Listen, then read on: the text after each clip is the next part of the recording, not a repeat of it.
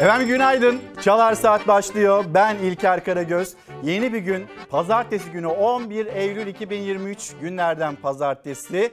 Ee, hem yeni bir gün başlıyor hem yeni bir hafta başlıyor hem de bizler için yeni yayın dönemi başlıyor. Sağlık getirsin, huzur getirsin, mutluluk getirsin. Böyle bir dönem olsun herkes için. Ben İstanbul'dan yoklamayı veriyorum. Sizler nereden günaydın diyorsanız lütfen bizlere yazıp gönderin. Koskoca bir yaz geçti, nasıl geçti? Bunu da hep birlikte konuşalım. Zaten çalar saat birlikte konuşarak, dertleşerek aslında öyle günlerden geçiyoruz. Gerçekleştirdiğimiz bir program, haber programı. Haberlerimiz var yurttan, memleketten, ekonomiden, siyasetten, Cumhuriyet Halk Partisi'nde olup bitenler, sonra adaylıkla ilgili açıklamalar var. E, konuşacağız. Ankara Büyükşehir Belediye Başkanı Mansur Yavaş ve önümüzdeki dönemde Cumhuriyet Halk Partisi'nin yeniden adayı olacağını Cumhuriyet Halk Partisi Genel Başkanı Kemal Kılıçdaroğlu açıkladı. Diğer adaylar bazı büyükşehir belediyelerinde isimler açıklandı, ilan edildi. Gözler Ekrem İmamoğlu'na çevrildi. Ekrem İmamoğlu'nun ismi acaba resmen ne zaman ilan edilecek? Bunu konuşacağız. Sonra Pahalılığı konuşacağız elbette. Bir yaz geçti. Markete gidiyoruz, pazara gidiyoruz. Her gün her şeyin daha da pahalı olduğuna tanıklık ettik. Sonra e, işte görüyorsunuz sosyal medya adreslerimizi. Oradan mesajlar da göndermeye başladınız. Çözülmeyen pek çok çalışma hayatında, toplumsal hayatta e, sorunlar var. E, onları da bize anlatıyorsunuz. Bunları da konuşun diyorsunuz. Konuşacağız. Ama birlikte konuşacağız. Ben İstanbul'dan yoklama verirken şöyle bir İstanbul'u gösterelim sizlere. Dışarıda yeni gün nasıl başlıyor İstanbul için 11 Eylül 2023 tarihinde e, bu pazartesi gününde e, pek çok kişi yani yaklaşık 20 milyon kişi yani evlatlarımız, çocuklarımız onlar da yoklama verecekler. 1.2 milyon öğretmenimiz onlar da ders başı yapacaklar. Gerçek şu ki başlığı altında konuşalım. Bir yaz nasıl geçti? Önümüzdeki günlerde bizleri neler bekliyor? Bizler haberlerimizi sizlere anlatalım aktaralım. Öğrencilerimize de yeni eğitim öğretim yılında bu dönemde başarılar dileyelim. Onlar da yoklama verecekler. Biraz böyle üzüntü içindeler. Niye? E yaz bitti, e tatil bitti. Bunun üzüntüsünü yaşıyorlar biliyoruz ama aynı zamanda arkadaşlarına, sınıflarına kavuşacaklar ve e, okul olmazsa yazında bir anlamı, önemi yok. Evden çıkmadıysanız lütfen bu okul günlerinin de anlamını bilin, önemini bilin. Derslerinizde çalışın, bol bol kitap okuyun ve sağlığınıza da dikkat edin çocuklar, anneler, babalar. E, onlar da dertli. Neden dertliler? E yeni eğitim öğretim yılı demek bir yandan da alışveriş demek. Bunları da konuşacağız birlikte. Ben sizleri önce bir Çanakkale'ye götüreceğim. Sonra yeni yayın döneminde ilkelerimiz, duruşumuz, tavrımız nasıl olacak? Bunun bir toparlamasını yapacağım. Bir özet geçeceğim. Aslında önceki dönemlerde nasıl bir yayın, yayıncılık gerçekleştirdiysek aynısını göreceksiniz. Ama Şimdi ben sizleri bir Çanakkale'ye götüreyim. Bu yaz Çanakkale için çok zor geçti. Önce Kızılkeçili'de çıktı yangın. Sonrasında e, Kayadere köyünün o civarında Atikhisar Barajı civarında çıktı. Bizim Çanakkale'de ben Çanakkale'liyim biliyorsunuz. Çanakkale'de gözümüzün gördüğü her yer yandı. Öyle bir zorluğu yaşadı. Gözyaşları içinde e, Çanakkale izledi. Bir yandan seferberlik halinde o yangına müdahale etmeye çalıştı. Şimdi yine bir yangın haberi. Bu kez alevlerin yükseldiği yer Gelibolu'ydu ve orada da söndürme çalışmaları.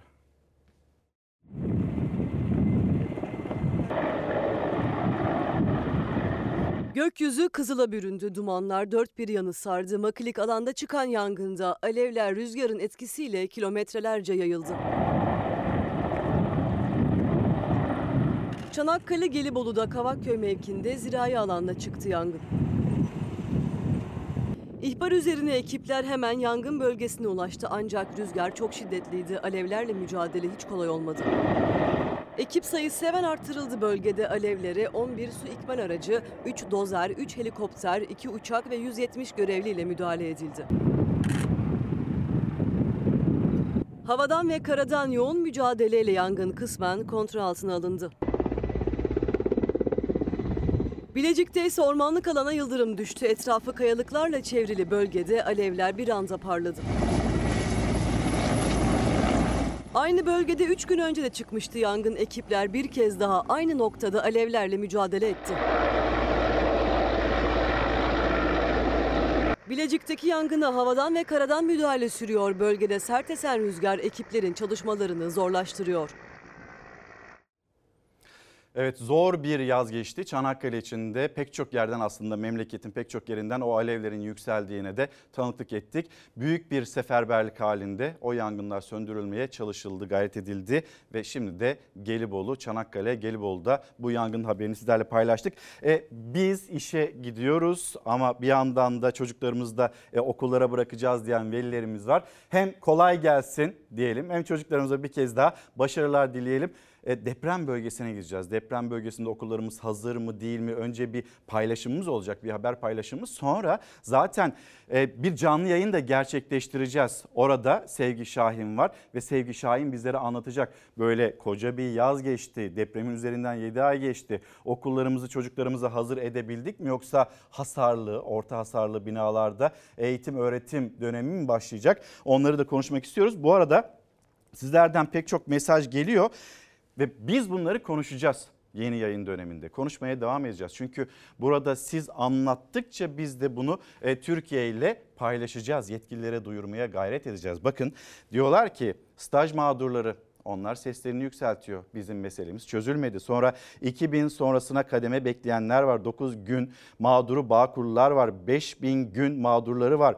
Ee, Ataması yapılmayan öğretmenlerimiz var, uzman çavuşlarımız var, kamuda yardımcı sınıflar var, taşeron işçiler var, korucular var, kamu eczacıları, kamu mühendisleri 3600 ek göstergede unutulanlar var. Benim unuttuğum varsa hatırlatırsanız seviniriz. İşte sosyal medya hesaplarımız onlar da ekranlarınızda yazıp gönderin isteriz. Şimdi gelelim Yeni dönemde acaba nasıl bir yayın, yayıncılık olacak? Sizlerin nasıl bir yayın dönemi bekliyor? Fox Haber'de neyi göreceksiniz Çalar Saat'te? Hem hafta içinde hem de hafta sonunda neyi göreceksiniz? Aslında biz gücünü izleyicisinden alan bir haber merkeziyiz. Fox Haber böyle bir haber merkezi. Biz haberlerimizi hazırlıyoruz ama siz orada ekran karşısında olmazsanız, siz izlemezseniz, siz katkı sağlamazsanız bir anlamı yok. O yüzden Fox Haber'in gücü izleyicisi. Sonra diğer başlıklarımıza geldiğimizde e yine soracağız, yine sorgulayacağız, yine saklamayacağız ve haberlerimizi sizlerle buluşturacağız.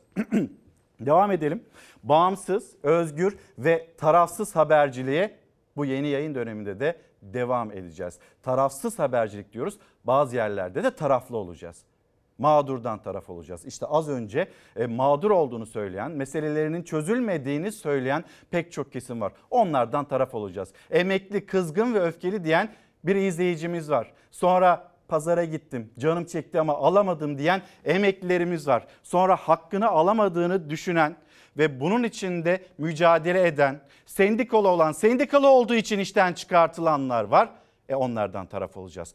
Ve biz böyle bir taraflılıkta sergileyeceğiz. Açıkçası ilkelerimiz var, değerlerimiz var. Ulu Önder Mustafa Kemal Atatürk, silah arkadaşları minnettarız onlara. Ve elbette e, o değerlerimiz içinde biz en çok neyi konuşacağız? Kadına yönelik şiddeti konuşacağız. E, biz yazın başlangıcında buradan çalar saatten hani tatile ayrılırken bir gündem vardı karşımızda. Sağlıkçılarımız için de öyle, pahalılık için de öyle, öğretmenlerimiz için de öyle, öğrenciler için de öyle, herkes için öyle. E dönüp bakıyoruz hala bir adım ileri gidememişiz. Hala aynı konuları konuşuyoruz. Ve daha da pahalandığını her şeyin, hayatın çok daha pahalı olduğunu görüyoruz hep birlikte. Orta vadeli özür dilerim. Orta vadeli bir plandan söz ediliyor. E, o orta vadeli plan kimseye hiçbir şey vaat etmiyor. Ya da vaat ettiği şu bu sene ne kadar vergi ödeyecek? Türkiye'de Türkiye Cumhuriyeti vatandaşları 4 trilyon 207 milyar liralık bir vergiden söz ediliyor 2023 yılı için bu kadar vergi toplanacak. Yetmedi üzerine iki kez daha MTV istendi. Anayasa Mahkemesi'ne götürüldü. Anayasa Mahkemesi gündemine bile almadı. Şimdi geçmişe dönüp de kimse bakmayacak mı? Biz buraya nereden geldik? Faiz sebep, enflasyon sonuç. Ben ekonomistim. Bu cümlelerden geldiğimiz yer neresidir acaba? Kimse bunu düşünmeyecek mi? Sorgulamayacak mı? Gelelim 2026 yılında ne kadar vergi ödeyeceğiz? Vatandaşın payına bu başarısızlıktan, bu becerisizlikten vatandaşın payına düşen ne olacak? 3 kat daha fazla vergi. İşte 11 trilyon 349 milyar lira daha ödenecek.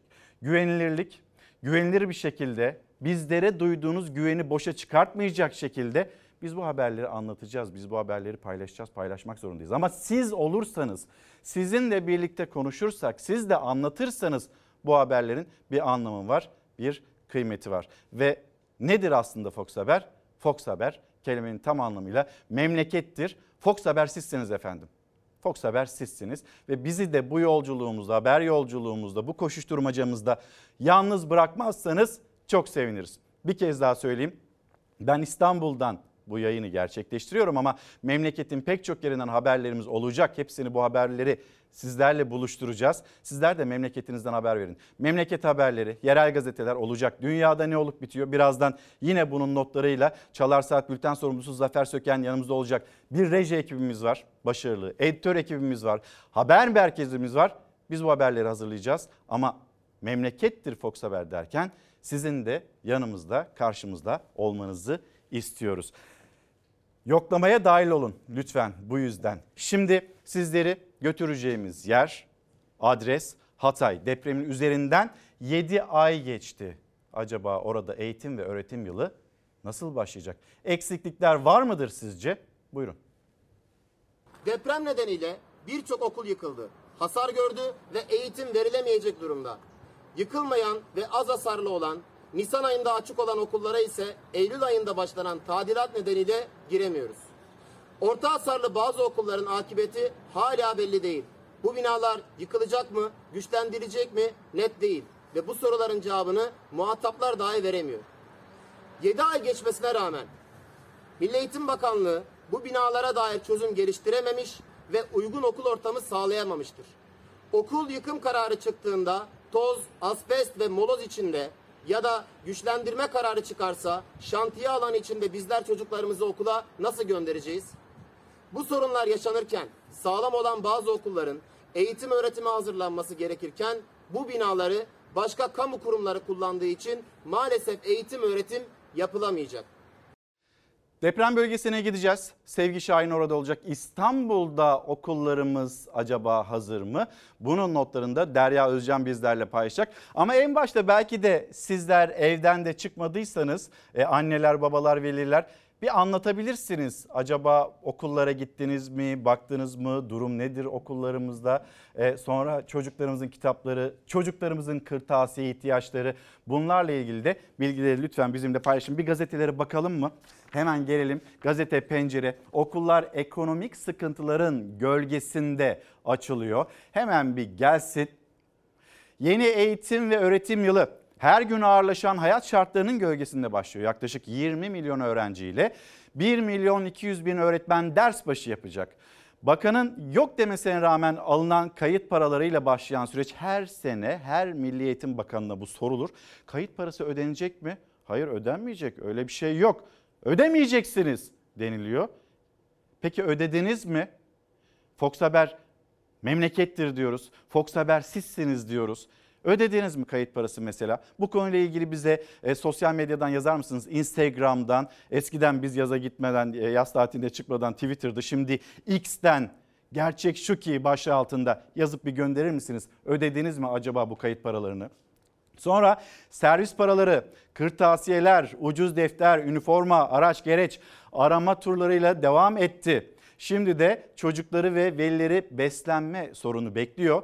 Veli Derneği artan kantin fiyatları nedeniyle öğrencinin günlük 100 lira masrafı olacağını, parayı veremeyen ailelerin çocuklarının aç kalacağını duyurdu. Çocuklarımızın sefer tasları acaba bu yeni eğitim öğretim yılında dolabilecek mi? Nasıl ki emekli bir ürünü evinin ihtiyacı olan bir şeyi alabilmek için market market geziyorsa Az sonra izleyeceksiniz. Anneler, babalar kırtasiye kırtasiye ellerine böyle ferman gibi bir liste veriliyor. Çocukların ihtiyacı olan bu eğitim öğretim döneminde ihtiyacı olan listeler bunlar. Böyle ferman gibi o listeleri tamamlamaya çalışırken kırtasiye kırtasiye dolaşıyorlar. 1000 lira daha 500 lira daha acaba tasarruf edebilir miyiz diye. Niye? Çünkü o 500 liraya arttıracak belki de çocuğuna kıyma alacak. Evinin bir başka ihtiyacını karşılayacak. Böyle bir dönemin içindeyiz. Ama neydi? Faiz sebep, enflasyon sonuç.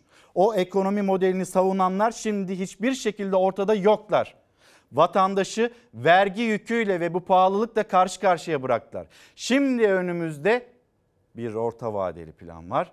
Yine vatandaşa vaat ettiği pahalılıktan başka hiçbir şey değil maalesef. Şimdi gazeteler, gazetelerin notlarıyla yine ilerleriz. Yalnız bir görüntü var. Hani düğünlerde karşımıza çıkan bir görüntü, bir türlü de hayatımızdan çıkartamadığımız ama genel itibariyle bunun eğitimle de çok alakalı olduğunu düşündüğümüz bir görüntü düğünlerdeki magandalar.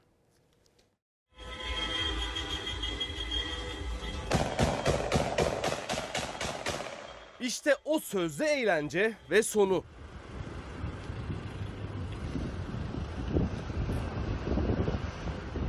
Bu görüntüler İstanbul Beykoz'da kaydedildi. Düğün konvoyu Beykoz'daki Halil Ulukurt tünelini kapattı. Bu kadarı yetmiyormuş gibi bir kişi aracından indi, otomobilin bagajından çıkardığı otomatik tüfekle havaya rastgele ateş açtı.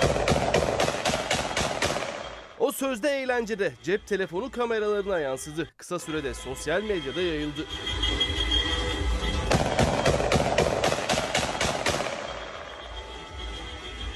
Görüntüler üzerine polis ekipleri harekete geçti. Beykoz İlçe Emniyet Müdürlüğü ekipleri havaya ateş açtığı belirlenen CCB'yi gece saatlerinde gözaltına aldı. Ve bu bitmiyor. Yani her yeni günde bu ve buna benzer manzaralarla karşılaşıyoruz. Sonra sağlıkta şiddet. Bu haberlerle de karşılaşıyoruz maalesef. Bakıyorsunuz Türk Tabipleri Birliği ve Türk Tabipleri Birliği'ne ihal belgesi alabilmek için başvuran yüzlerce doktorumuzdan söz ediyoruz. Sağlıkta yaşanılan şiddet bunu da konuşacağız. Siz evden çıkmadan yeni günün notlarını hızlı bir şekilde ekranlarınıza getireceğiz. Ne yaşıyorsak bu ekranda yine olacak sizlerle de buluşacak. Az önce okumuştum. Sancılı bir eğitim öğretim dönemi başlıyor ve yine söylemiştim böyle uzayıp giden o kırtasiye masrafları sonraya bırakılan yani hani maaşım yatsın ya da param yatsın bir ödeneğim varsa beklediği para varsa yatsın da öyle alayım öyle tamamlayayım diyen veriler var. Şimdi o veriler ekranlarınızda. Fazlaca malzeme var. Fiyatlar da olabildiğince yüksek. A4 kağıdı, tahta kalemi, havlu kağıt. Tane 6-7 tane defter istiyor. Cetvel takımı, pastel boya, kuru boya. Ben sadece şu an defterlerini aldım. Boyaları vesaireleri almadım henüz. Onları araştırma aşamasındayım. Hani nerede daha iyi fiyat bulurum onu araştırıyorum. Mecburum bunu yapmaya. 500-600 civarında para verdim sadece defter. Yani devlet diyorlar ya kitaplarınızı bedava sıranızda buluyorsunuz diye. O kitapların ücreti fazla fazla bu listelerden çıkıyor. Yeni eğitim yılı başlıyor veliler. Son gün son hazırlıklar için ellerinde liste alışverişteydi. Her ihtiyacın en ucuzunu aradılar. Ya her yerde fiyatlar çok değişiyor. Yani e, 4-5 yere biz de bakmışızdır. Sürekli her yere bakıyoruz fiyatlarına, dolaşıyoruz. Şimdi hatta bir de başka bir yere daha bakmaya gidiyoruz. Türkçe sözlük için bile 5 tane kırtasiye geziyoruz. Yani hangisi daha uygunsa ondan almaya çalışıyoruz. Bu okul bu lisenin tamamını yaklaşık 3700 liraya satıyor. Ee, burada mesela örneğin bir resim defteri var 242 lira. Ben şimdi buraya geldim tek tek böyle e, hatta böyle reyonların raflardan fiyatlar çektim.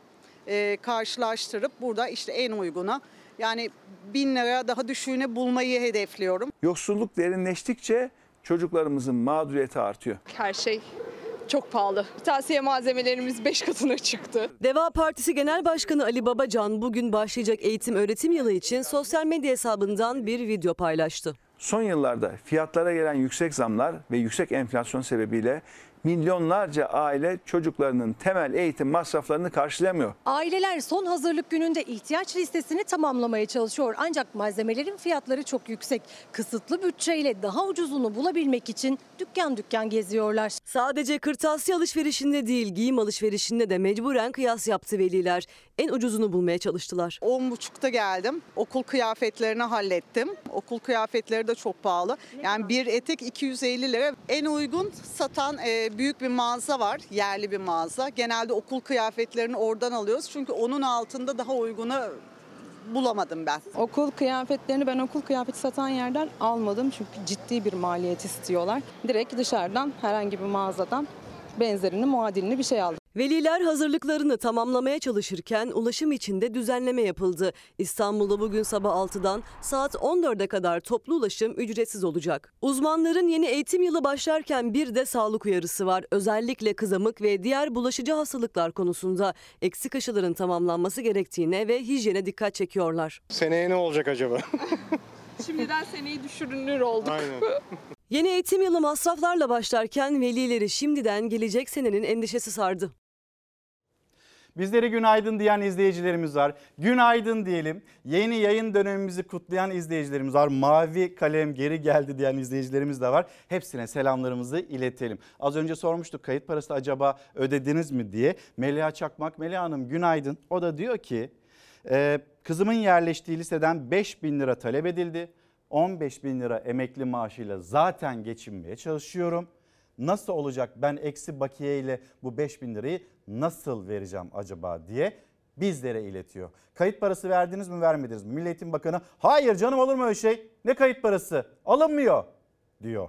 Ama gerçekte öyle mi? İnanır mısınız her Milli Eğitim Bakanı'ndan duyduğumuz sözler bunlar. Yeni Milli Eğitim Bakanı da öyle söylüyor. Ödediniz mi ödemediniz mi siz söyleyin biz de buradan paylaşalım. İsterseniz okulunuzun ismini de söyleyin ki Milli Eğitim Bakanlığı'na biz de ileti verelim.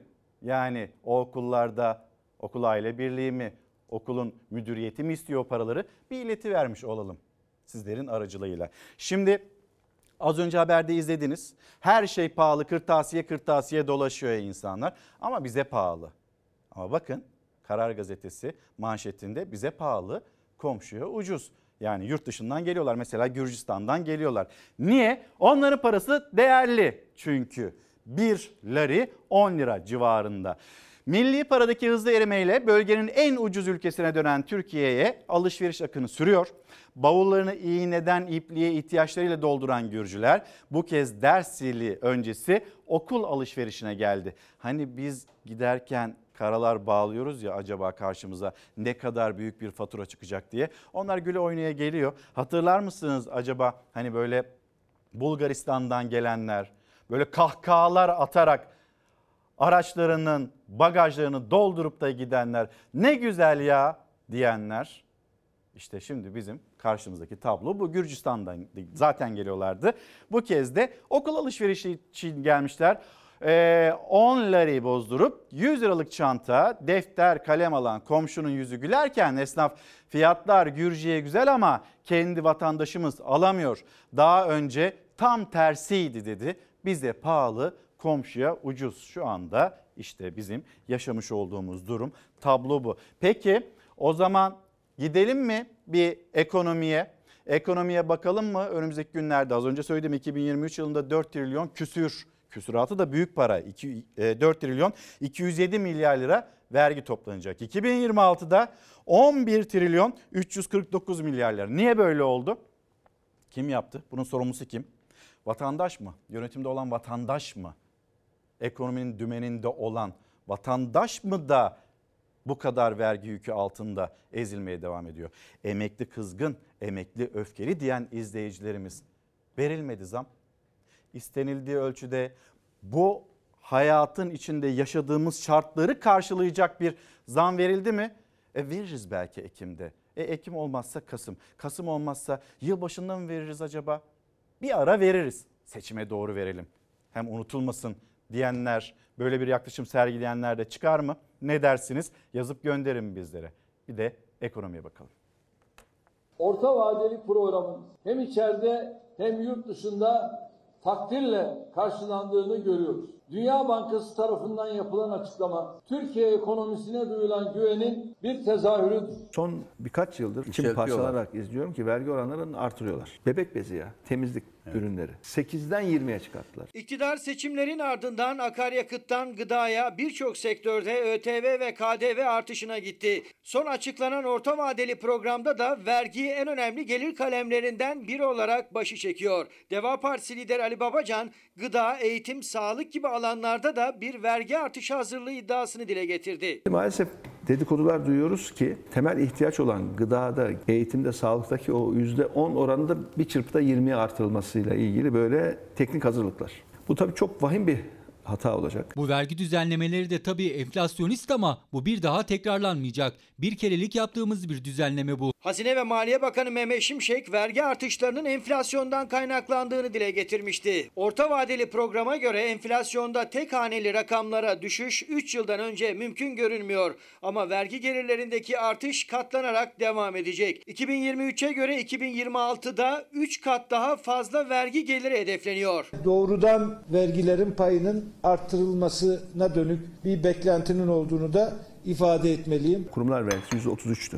Önce 30'a sonra 20'ye indirdik. Gıda, giyim, sağlık, eğitimde %18'den 8'e düşürdük. Biz oranları düşürmemize rağmen vergi tahsilatıyla ilgili hiçbir kayıp olmadı. Tam tersine artış oldu. Şimdi gözler ekonomi yönetiminde. Babacan'ın söylediği gibi gıda, eğitim, sağlık gibi vatandaşın en temel harcamalarını da kapsayan yeni vergi artışları mı planlanıyor? Zaman gösterecek. Cumhurbaşkanı Erdoğan ise Hindistan'ın başkenti Yeni Delhi'de düzenlenen G20 zirvesinde Dünya Bankası'nın yakın ilgisi üzerinden Türkiye ekonomisine dair olumlu mesajlar verdi. 17 milyar dolarlık yatırım paketinin üzerine 18 milyar dolarlık yeni bir yatırım paketi daha ekledi. Böylece bankanın Türkiye'de önümüzdeki 3 yıl içinde planladığı yatırımların büyüklüğü 35 milyar dolara ulaşacak. Ülkemize yönelik ön yargılar kırıldıkça Dünya Bankası'na yeni kurumlar eklenecektir. G20 zirvesinde çok sayıda ikili görüşme gerçekleştiren Erdoğan uzun bir krizin ardından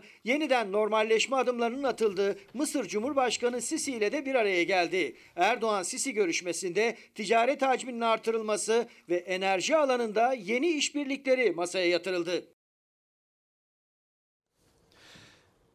Bu haber sırasında ben de bir yandan sosyal medya hesaplarıma bakıyorum. Acaba böyle e, bağış adı altında zorunlu bir para isteniyor mu, istenmiyor mu diye ve işte burada belki Sayın Milli Eğitim Bakanlığı yetkilileri merak ederler, bakarlar. İlker Karagöz Fox Instagram hesabım. Bu hesabın altında pek çok okul var. Bizden de bağış aldılar. Yani hani bağış ya adı aslında bir kayıt parası gibi. Yani kağıt üstünde kayıt parası alınmıyor. Ama bağış adı altında bu paralar isteniyor mu istenmiyor mu? Buyurun okullar, veriler yazıyor. Yine aynı şekilde e, Karagoz İlker X adresimiz. Bu adresin altında da merak ediyorlarsa, araştırmak isterlerse ya da bilmiyorlar mıdır acaba gerçekleri? Bence biliyorlardır. Şimdi akşam gazetesine bir geçelim. E, bu arada diğer gazetelerden seçtiğimiz başka haberler de var, notlar da var. Onları haberin sırası geldiğinde her zaman olduğu gibi onları yeniden paylaşacağız, ekranlarınıza getireceğiz. Yalnız bir Fas'a da gidelim istiyoruz. Fas'ta da büyük bir deprem yıkımı yaşanıyor. Fas enkaz yığını, Fas'ta son 120 yılın en büyük depremi olarak kayıtlara geçen felakette ölü sayısı 2112'ye yükseldi. 2000'in üzerinde şu anda can kaybı var Fas'ta ve e, uluslararası yardımlar tabii onlar da bir çağrı bekliyor. Buraya insanlara yetişmeye çalışıyor dünya aynı zamanda. Türkiye'den de Cumhurbaşkanı Erdoğan'dan da geçmiş olsun mesajları gitti. Ankara'da üzerine ne düşüyorsa burada bir sorumluluk üstlenmek istiyor açıkçası. Şimdi memleketimizde daha yeni yaşadık. 7 ay önceydi ve hala e, o enkaz kalkmadı. Yaraları, acısı, e, oradaki kayıplarımız ve kayıplar üzerinden bir adalet arayışı bu da devam ediyor. Bir yandan da o enkazı kaldırma çalışmaları devam ediyor memleketimiz için de. Damdan düştü Türkiye ve Türkiye bir deprem ülkesi. İstanbul içinde memleketin pek çok yeri şehri içinde bu deprem konusu beka meselesi ve bunu konuşmaya devam etmemiz gerekiyor. Peki Fas'ta ne yaşandı? Oradaki acı nasıl yaşanıyor? Onu görünüz.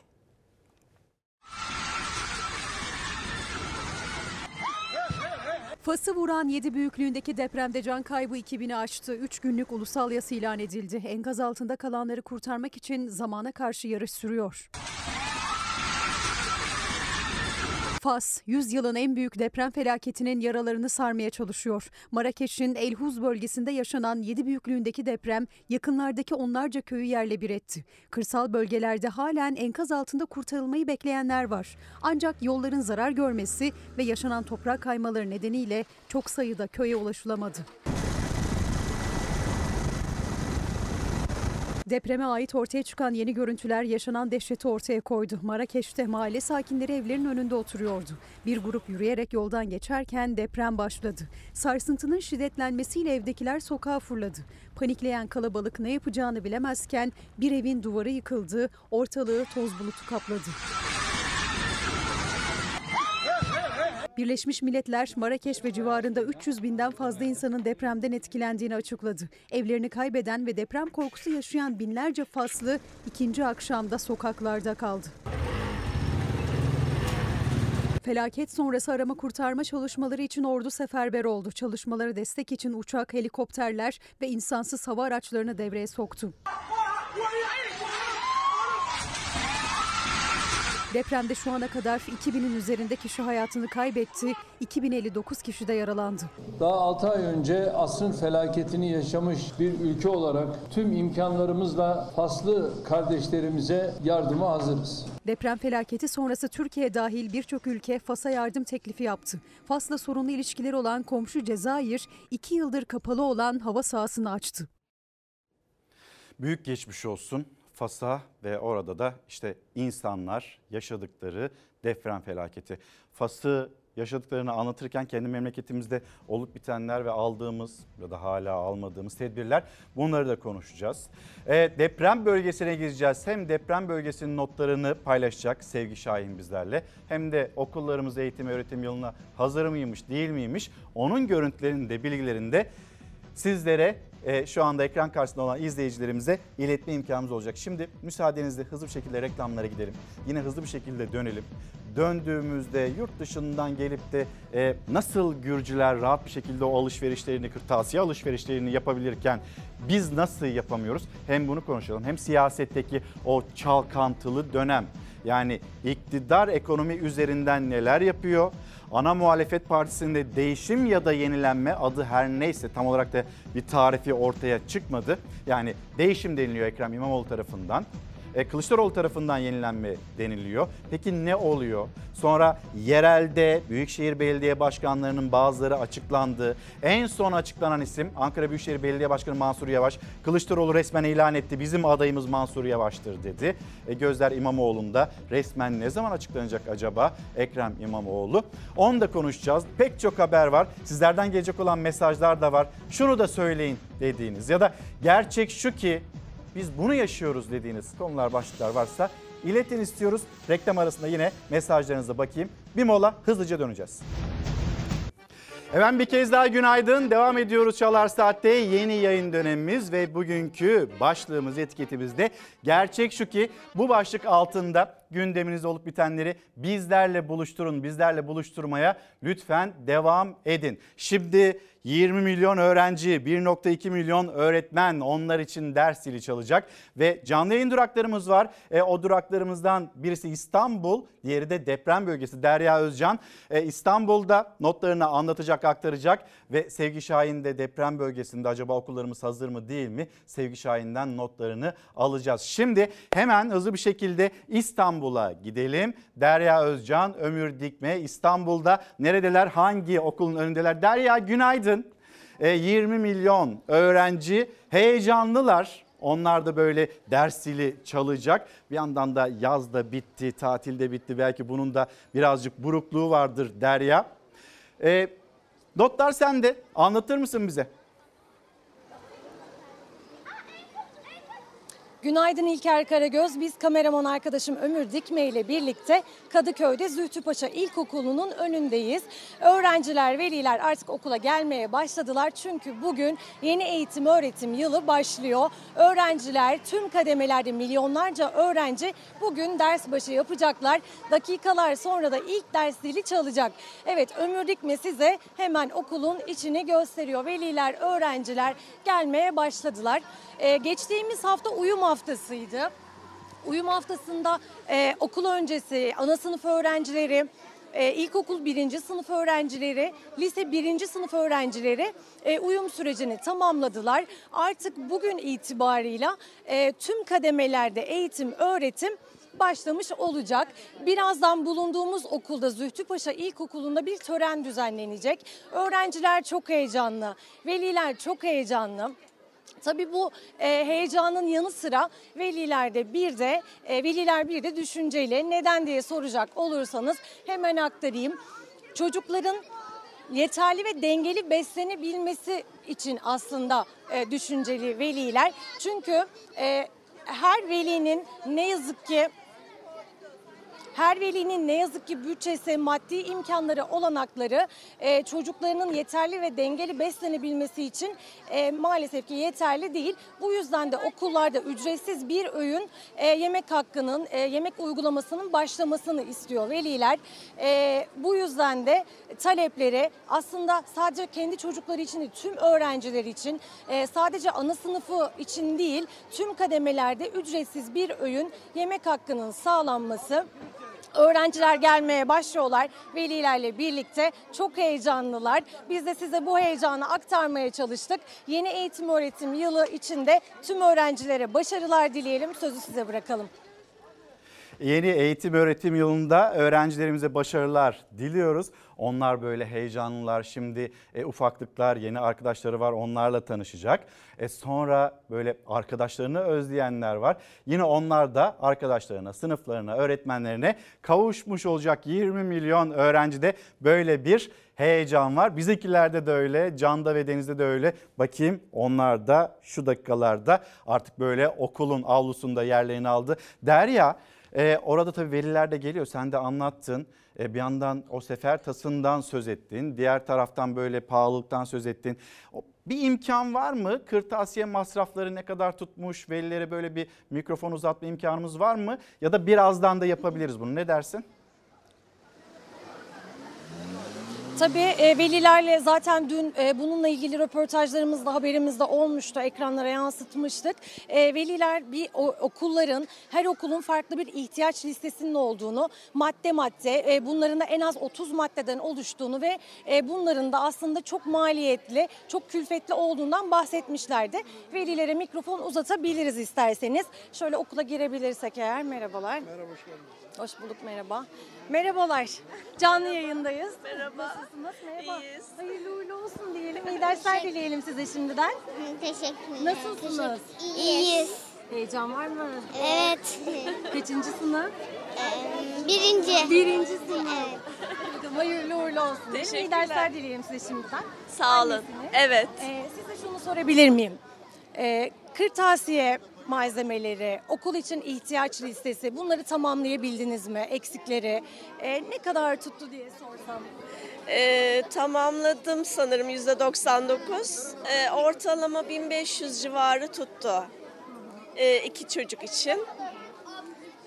Bu şekilde söyleyebilirim. Kırtasiye masrafları. Peki şimdi bir anne olarak size şunu da sormak istiyorum. Ee, aslında tüm çocukların okula gelirken e, aç karnına gelmemeleri, e, okulda ders dinlerken e, uzun ders saatlerinde aç karnına ders dinlememeleri, beslenme çantalarının boş gelmemeleri adına ücretsiz yemek talebi var velilerin.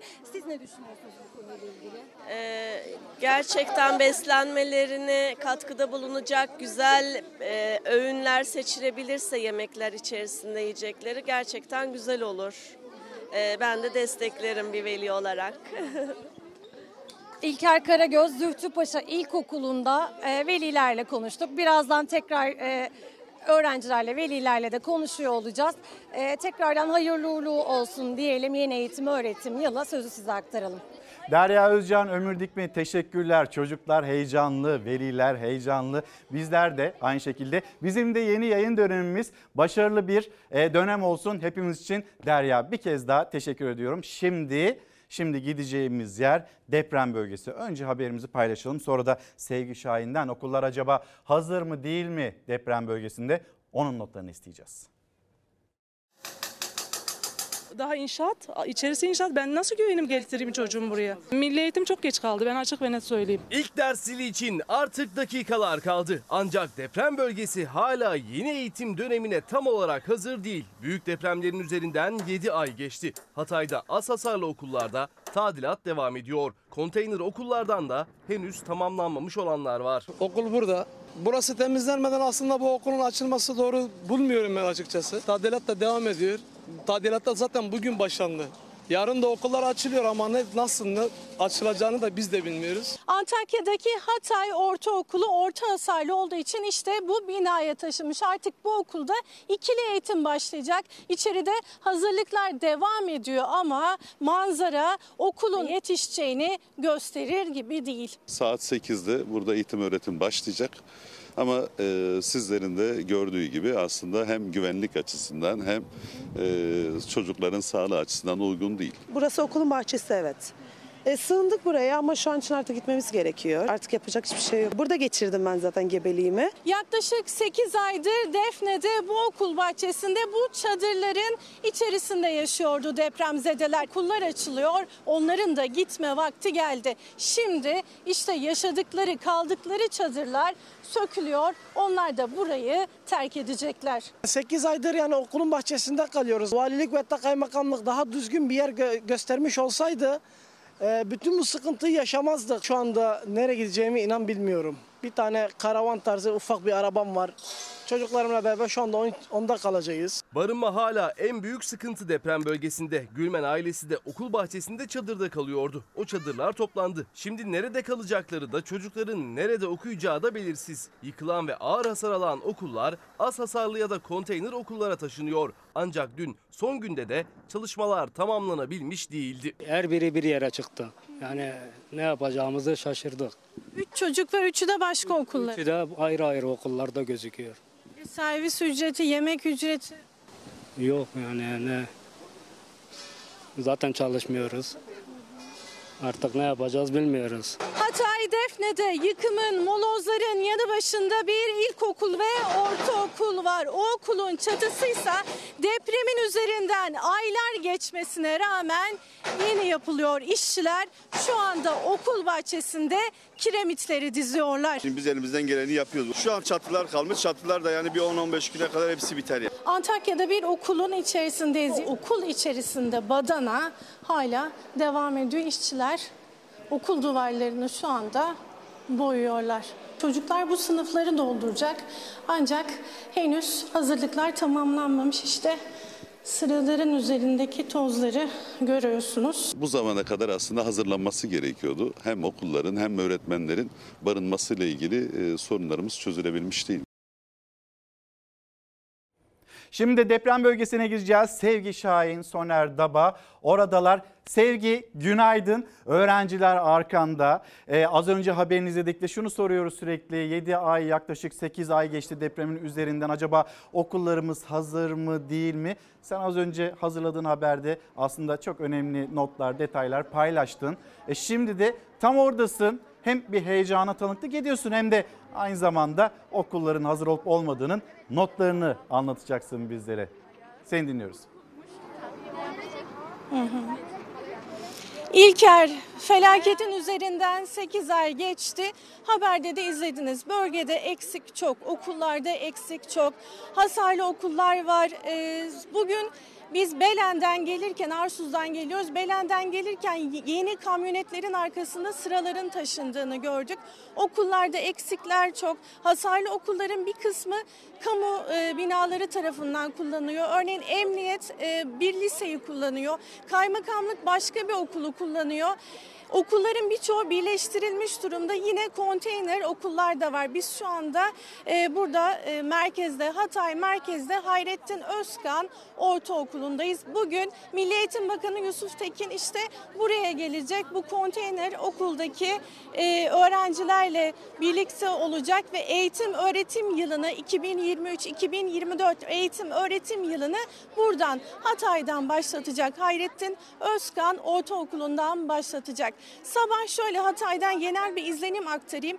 Ee, buraya gelirken yolların biraz daha kalabalık, trafiğin biraz daha kalabalık olduğunu gördük. Öğrencileri zaten görüyorsunuz burada. Hepsi çevredeki konteyner kentlerden geldiler. Aileleri onları buraya getirdi. E deprem bölgesi malum üzerlerinde üniformaları yok çocukların. Sırt çantaları var sırtlarında üniformaları yok. Bu şekilde geldiler okullara.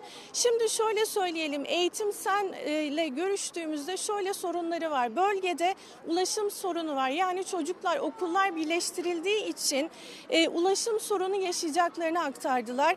E, gelip gitme sorunları olacak, servis sorunları olacak. Yine beslenme ile ilgili sorunları var. Bu bölgede çocuklar nasıl beslenmeye ulaşacak? Zaten mevcut durumlar e, aileleri zorluyor. Deprem bölgesinde çocuklar nasıl beslenecek? O büyük sorun. Öğretmenlerin sorunu var. Buraya öğretmenler geldi ve birçoğu konteyner kentlerde kalıyor ve hala konteynere ulaşamayan öğretmenler var. Öyle söyleyelim. İşte Milli Eğitim Bakanı eğitim öğretim yılını buradan başlatacak ama bölgenin sorunu çok. Şöyle ilerleyelim içeriye doğru. Bakın çocuklar deprem bölgesinin çocukları sınıflarına, konteynerdeki sınıflarına giriyorlar. Az önce de İstiklal Marşı'nı okumuşlardı yayından önce.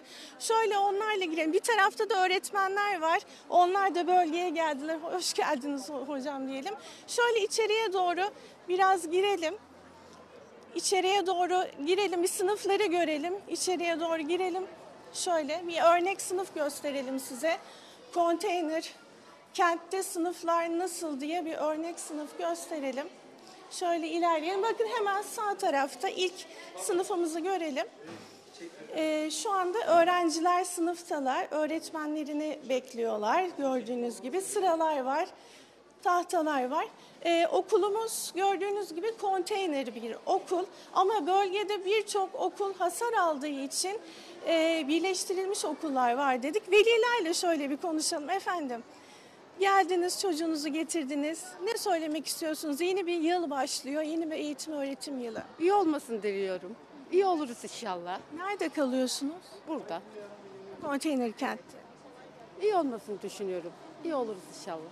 Nasıl sorunlar var mı? Nasılsınız? İyi olalım diyelim, iyi olalım. Sen neler söylemek istersin yeni eğitim öğretim yılı için? Heyecanlı mısınız? Evet. Okulunu beğendin mi? Evet.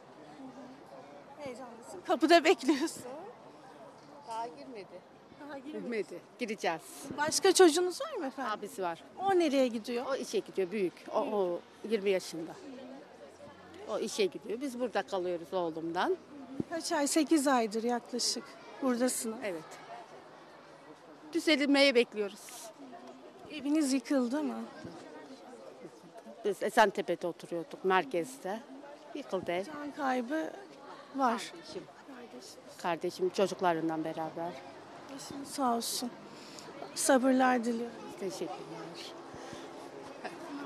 İlker gördüğünüz gibi, dinlediğiniz gibi ailelerin acısı hala çok taze.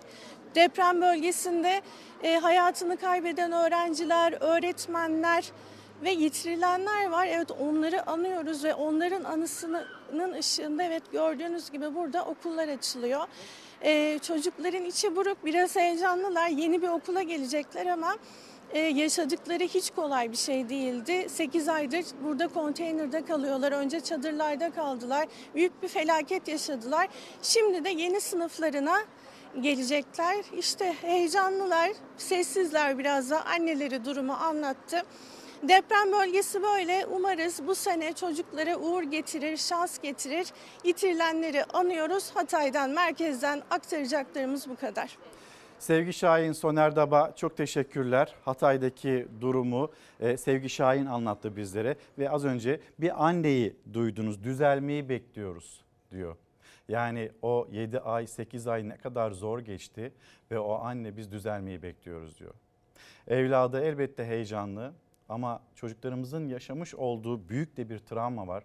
Hem onlara yardımcı olmamız gerekiyor hem yaşadıkları şartların düzeltilmesi gerekiyor. Konteyner kentlerde hayat daha ne kadar devam edebilir? Milli Eğitim Bakanı e, bugün oraya gidecek, o okula gidecek, öğretmenleri dinleyecek, öğrencilerle buluşacak, velileri dinleyecek belki ve atılması gereken adımların hızla atılması gerektiğini bizler buradan iletelim ve Milli Eğitim Bakanı da yerinde görecek. Nedir eksiklikler? Çocukların okula ulaşımı ile ilgili eksiklikler var. Aslında eksiklikler çok tamam olan az. Ve yine sıraların daha yeni taşındığını gördük dedi Sevgi Şahin. Notlarımızın arasında olsun. Bizler de anlatmış ve aktarmış olalım. Memleketten haberlerimiz olacak. Yerel gazeteler, ulusal gazeteler ve o seçtiğimiz haberlerle birlikte yerel gazetelere de bakacağız. O gazetelere geçmeden hemen önce sizleri bir Antalya Serik'e götürelim. Düz çekiyor, düz çekiyor. Şey diyor, sallattırarak demiyor, sabit çekin diyor. Şey böyle sa- sallamadan çekin diyor. Çek çek çek asıl asıl asıl asıl. Yavaş yavaş. Temizlemek için indiği kuyudan çıkarken halat koptu. Kuyuya düştü kemikleri kırıldı. Mahsur kalan adamı kurtarmak için itfaiye ekipleri seferber oldu. Sürüyerek üstüne çekemez mi? Şöyle döndürelim. Bir dakika dur. Şurası sağa düzgün bak. Traktörü kaldırdı, kaldırdı. Bir dakika, bir dakika. Oğlum, traktörü çalıştırdı, kaldırma. Antalya'nın Serik ilçesinde iki kişi 8 metre derinliğindeki kuyuyu temizlemek istedi. İkisi birden kuyuya indi temizliği yaptı. Şaban Öz kuyudan ip yardımıyla çıktı. Tevfik İnce ise tam kuyudan çıkarken tutunduğu ip koptu. Metrelerce yüksekten kuyunun dibine çakıldı. Delikanlı, ne çek. Bir çekerken çeksin bir. Bilemez, sen hadi. Buradan çek. Kuyuya düşen adamın kemikleri kırıldı. Acı içinde kıvranmaya başladı. Kuyudan çıkan arkadaşı durumu hemen acil müdahale ekiplerine bildirdi. Ben onu ayarlıyorum o benden. Demiri getirme. Yavaş bak sallamadan çek, yeşil çekin. Jandarma, itfaiye ve 112 sağlık çalışanı ekipleri ihbar üzerine bölgeye gitti. İki itfaiye eri 8 metrelik kuyuya indi. Yaralı adamı sedye ile yukarı çıkardılar. Yavaş yavaş çek, yavaş çek. Karşıya değdirme. Düz çek, yukarı çek. Çek, çek, çek, çek, çek. İpi yavaşla sal, ipi, ipi, ipi yavaşla sal. İlk müdahalesi olay yerinde yapıldı Tevfik İnce'nin. Ambulansla hastaneye kaldırıldı. Vücudunun birçok yerinde kırık tespit edildi. Tedavi altına alındı. Yavaş yavaş indir. Döndür bu tarafa döndür bu tarafa. Tamam dur. Şunu çözelim. Çok geçmiş olsun. Yerel gazetelerle devam edelim ama bir yandan da hatırlatayım. Gerçek şu ki başlığı altında konuşuyoruz. Koca bir yaz geçti. O yaz nasıl geçti? Ekonomik anlamda, zihinsel anlamda yani e, bu pahalılık sizi nasıl etkiledi? Açıkçası e, bunu merak ediyoruz. Aynı zamanda belki bizimle paylaşmak istediğiniz kendinize dair, hayatınıza dair e, mesajlar da vardır çalışma hayatınızla ilgili. Onları da gönderirseniz seviniriz. İlker Karagöz Fox Instagram adresim. Hem takip alın hem yoklama verin neredesiniz acaba? Hem de gündem notlarınızı bizlere iletin. Aynı zamanda X hesabımızda Karagöz İlker buradan bize ulaşabilirsiniz. Yeni Bakış Gazetesi İzmir maaşlara hayali zam. Maaş zamları artık hedeflenen enflasyona göre yapılacak. Asgari ücret komisyonu yıl sonunda %90'ları bulması beklenen enflasyona göre değil. 2024 yılı sonunda olması hedeflenen %33'e göre zam kararı verecek. Böylece çalışanlar çok daha az zam alacak. Hatırlar mısınız? Cumhurbaşkanı Erdoğan'ın sözleri vardı Merkez Bankası ile ilgili, yönetimleriyle ilgili. Merkez Bankası'nın hedeflerinin daha tuttuğunu görmedik demişti. E şimdi biz hükümet programlarına baktığımızda o hedeflenen rakamların da tuttuğunu görmüyoruz. Bir de enflasyonun hangi seviyelerde olduğunu görüyorsunuz ve bu enflasyon neden önemli? Çalışanlara zam o enflasyon üzerinden yapılıyor ya ve ENAK'ta her ay bakın TÜİK sayın yetkililer sizin açıkladığınız enflasyon öyle çok da doğruyu söyleyemiyor galiba göstermiyor deyip kendisi akademisyenler, bağımsız akademisyenler bir enflasyon açıklama ve bunun çalışmasına girişmişlerdi ya. TÜİK de onları dava etmişti. Olur mu canım bizim verilerimiz doğru diye. Şimdi o TÜİK en yakın açıkladığı aylık enflasyondan daha yüksek bir enflasyon verisi paylaşıyor. Nereden nereye gelmişiz? Yani o gün söylenen, o gün uyarılan TÜİK şu anda bağımsız akademisyenlerin açıklamış olduğu aylık enflasyondan daha yüksek enflasyon verilerini paylaşıyor. Belli ki Mehmet Şimşek'in orada bir dokunuşu var. Bize gerçek verileri verin ki mi dedi acaba? Biz de ona göre ekonomiyi doğru bir şekilde rayına oturtalım. Nasıl rayına oturtalım? E daha fazla vergi alalım. Daha fazla olsun. Vatandaşın beli biraz bükülecek ama 2026'da toparlarız. 2026'da enflasyonun da ne kadar olacağını söylüyorlar. %8,5 yani 2026'ya kadar tek haneli enflasyonları görmeyeceğiz hedefler tutarsa. Bir de hedeflenen enflasyon üzerinden bu zamlar yapılacakmış. Hayali zamlar yapılacak. Vatandaş nasıl geçinecek? Emeklilerimiz Sizler de bir ses yükseltir misiniz acaba? Ya da bize mesaj gönderir misiniz? Geçinebiliyor musunuz? Gerçek enflasyon sizin cebinizde, cüzdanınızda, mutfağınızda ne kadardır? Bir yazıp gönderin lütfen. Yerel gazetelerle devam edeceğiz. Hürriyet gazetesinin manşetine bakalım. Bir kurtarma çalışması Hürriyet gazetesinin manşetinde hemen gelsin ekranlarınıza. Haberini de hazırladık bizler de. Elden ele geliyor. Mersin'deki Morca mağarasında mide kanaması geçirdiği için mahsur kalan Amerika Birleşik Devletleri'nden oranın vatandaşı Mark Dickey için müthiş bir operasyon başlatıldı. Bu operasyonun detayları da şu anda ekranlarınızda.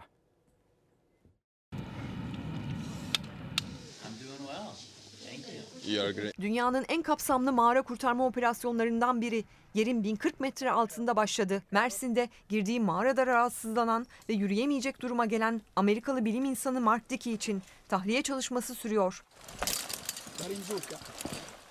Amerikalı profesyonel dağcı Mark Dickey 3 Eylül günü Türkiye'nin en derin 3. mağarası olan Mersin'deki Morca mağarasına keşif için girdi. Yanında 13 kişilik bir grup vardı. 1276 metre derinlikte Mickey mide kanaması geçirdi. O gün bugündür de mağarada kurtarılmayı bekliyordu. Çanta var. O ekranda da iki çanta var. Amerikalı dağcının sağ salim mağaradan çıkarılabilmesi için Türkiye'den ve dünyadan çok sayıda ekip görevlendirildi. İlk etapta Türk ve Macar kurtarma ekibi indi mağaraya. 700 metre derinlikte ana kamp kuruldu. Diki'nin sağlık durumu, uygulanan ilaç tedavisi ve yapılan kan nakliyle iyiye gitti. Mide kanaması durduruldu. Amerikalı dağcı desteksiz yürüyebilecek hale getirildi. Yine yerel gazetelerle devam edelim.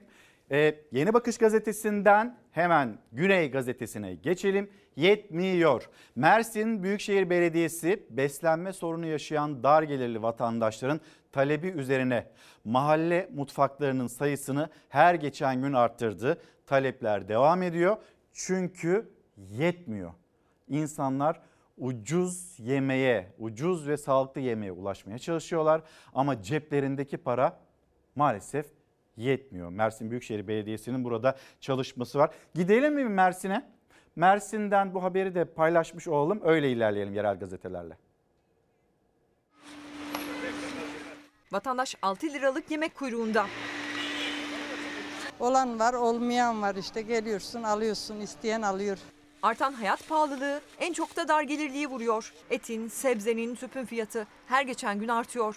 Dar ve sabit gelirlinin bu ürünlere ulaşması her geçen gün zorlaşıyor.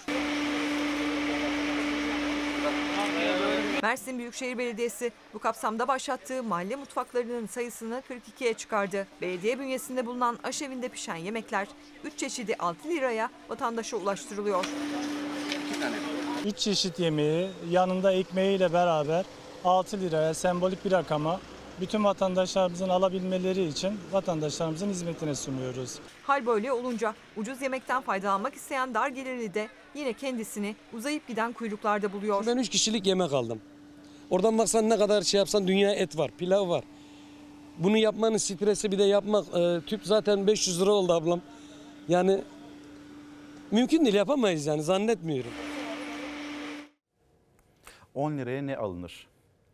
20 liraya acaba cebinizde 20 liraya markete gittiğinizde eskiden olduğu gibi çok uzak tarihten de söz etmiyoruz. Şöyle 6-7 ay öncesinde olduğu gibi ufak tefek de olsa bir şeyler alabiliyor musunuz? 50 lira, 100 lira bizim paramızın değeri kıymeti ne kadar da günden güne eridi, erimeye de devam ediyor. Pazara gidiyorsunuz sebzesiydi, meyvesiydi, yani evinize aldığınız ürünler hani önceki senede hatırlıyor musunuz ne kadarı pazar yapıyordunuz? Şu anda 500 lira ve civarı bunun altında tabii pek çok eksiği bırakarak bunun altında alışveriş yapabilen var mı açıkçası? Yani bunu bizimle bir paylaşır mısınız? Yetkililer buralardan hiç söz etmiyorlar. Cumhurbaşkanı Erdoğan dünyaya şatafat uyarısı yaptı.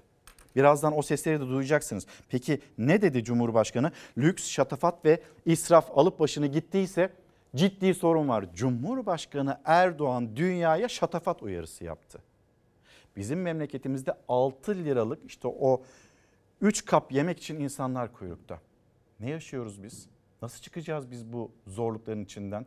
Vatandaşın daha fazla çalışanın daha fazla desteklenmesi gerekmiyor mu? Anneler babalar kaygılı. Evlatlarını bir harçlık verip de okula gönderememenin kaygısı ya da sefer tasına bir şey koyamamanın kaygısı. Ya arkadaşı başka bir şey getirdiyse ya benim çocuğumun canı çekerse çocuğu geçtim. Bu ülkede 7'den 70'e herkesin yaşadığı bir problem var. Yaz aylarında aklınızda ne kaldı diye soracak olsam ne söylersiniz? Benim aklımda 70 yaşının üstünde bir büyüğümüzün canım çekiyor ama alamıyorum sözleri böyle mıh gibi zihnime kazınmış durumda. Siz ne söylersiniz? Bu yazdan ya da seçimin sonrasından aklınızda acaba neler kaldı? Ee, Güney Gazetesi yetmiyor manşetine baktık.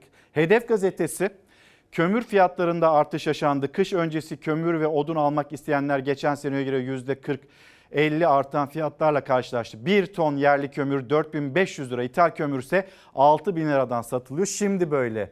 Acaba yarın böyle kış bastırdığında o fiyatlar nasıl olacak?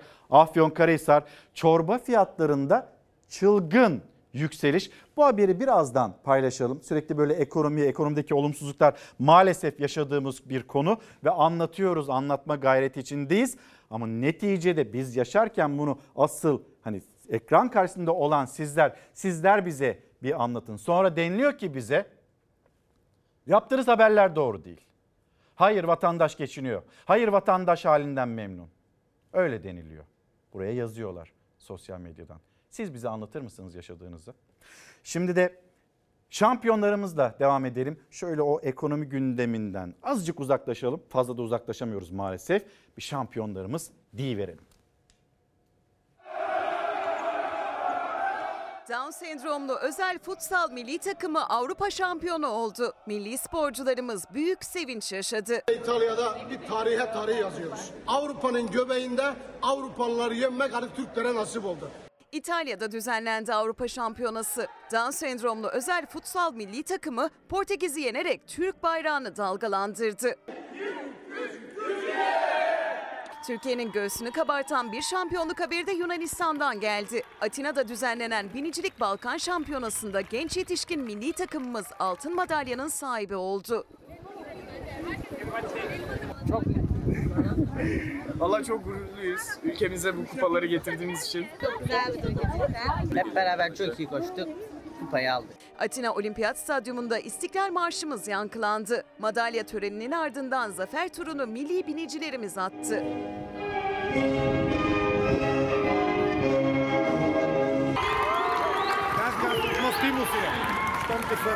Usta biniciler kategorisinden de Türkiye gümüş madalyayla ayrıldı. Bireysel koşularda da genç kategorisinde Alin Yazıcı Balkan şampiyonu oldu. Efendim şimdi dünyanın notlarıyla Çalar Saat Bülten sorumlusu Zafer Söken yanımızda olacak demiştik. Zafer geldi. Bir kez daha günaydın Zafer. Bir taraftan gözümüz G20'de Cumhurbaşkanı Erdoğan'ın temasları var. Bugün de devam edecek olan temasları var. Onun notlarıyla geldin. Aynı zamanda e, dünyada olup biten çarpıcı anlar ve görüntüler var. Bunları da senden dinleyelim. Bir kez daha günaydın ve hayırlı bir sezon olsun. Umarım güzel, Hepimiz için. güzel haberler verebildiğimiz bir sezon olur hepimiz Umarız. için. Diyelim G20 ile başlayalım. Dün Cumhurbaşkanı Erdoğan e, açıklamalarda yapmıştı. Biden'la ayaküstü konuştuğunu, F-16 e, üzerine ayaküstü bir sohbet ettiğini de söylemişti. Ancak bizim burada bence hala F-35 konusunda ısrarcı olmamız lazım. Çünkü biz o programın ortağıydık ve haksız bir şekilde biz o programdan çıkarıldık ve biz o programa para verdik. Verdiğimiz paranın karşılığı olarak F-16'ların modernizasyonu ve yeni F-16'lar istiyoruz. Ama aslında bizim talip olmamız gereken konu bence hala F-35'ler. Biz orada iddia sahibi olmalıyız. Cumhurbaşkanı Erdoğan bugün temaslarına devam edecek. Hatta Paşinyan'la görüşeceğini, Ermenistan Başbakanı Paşinyan'la görüşeceğini de söylemişti.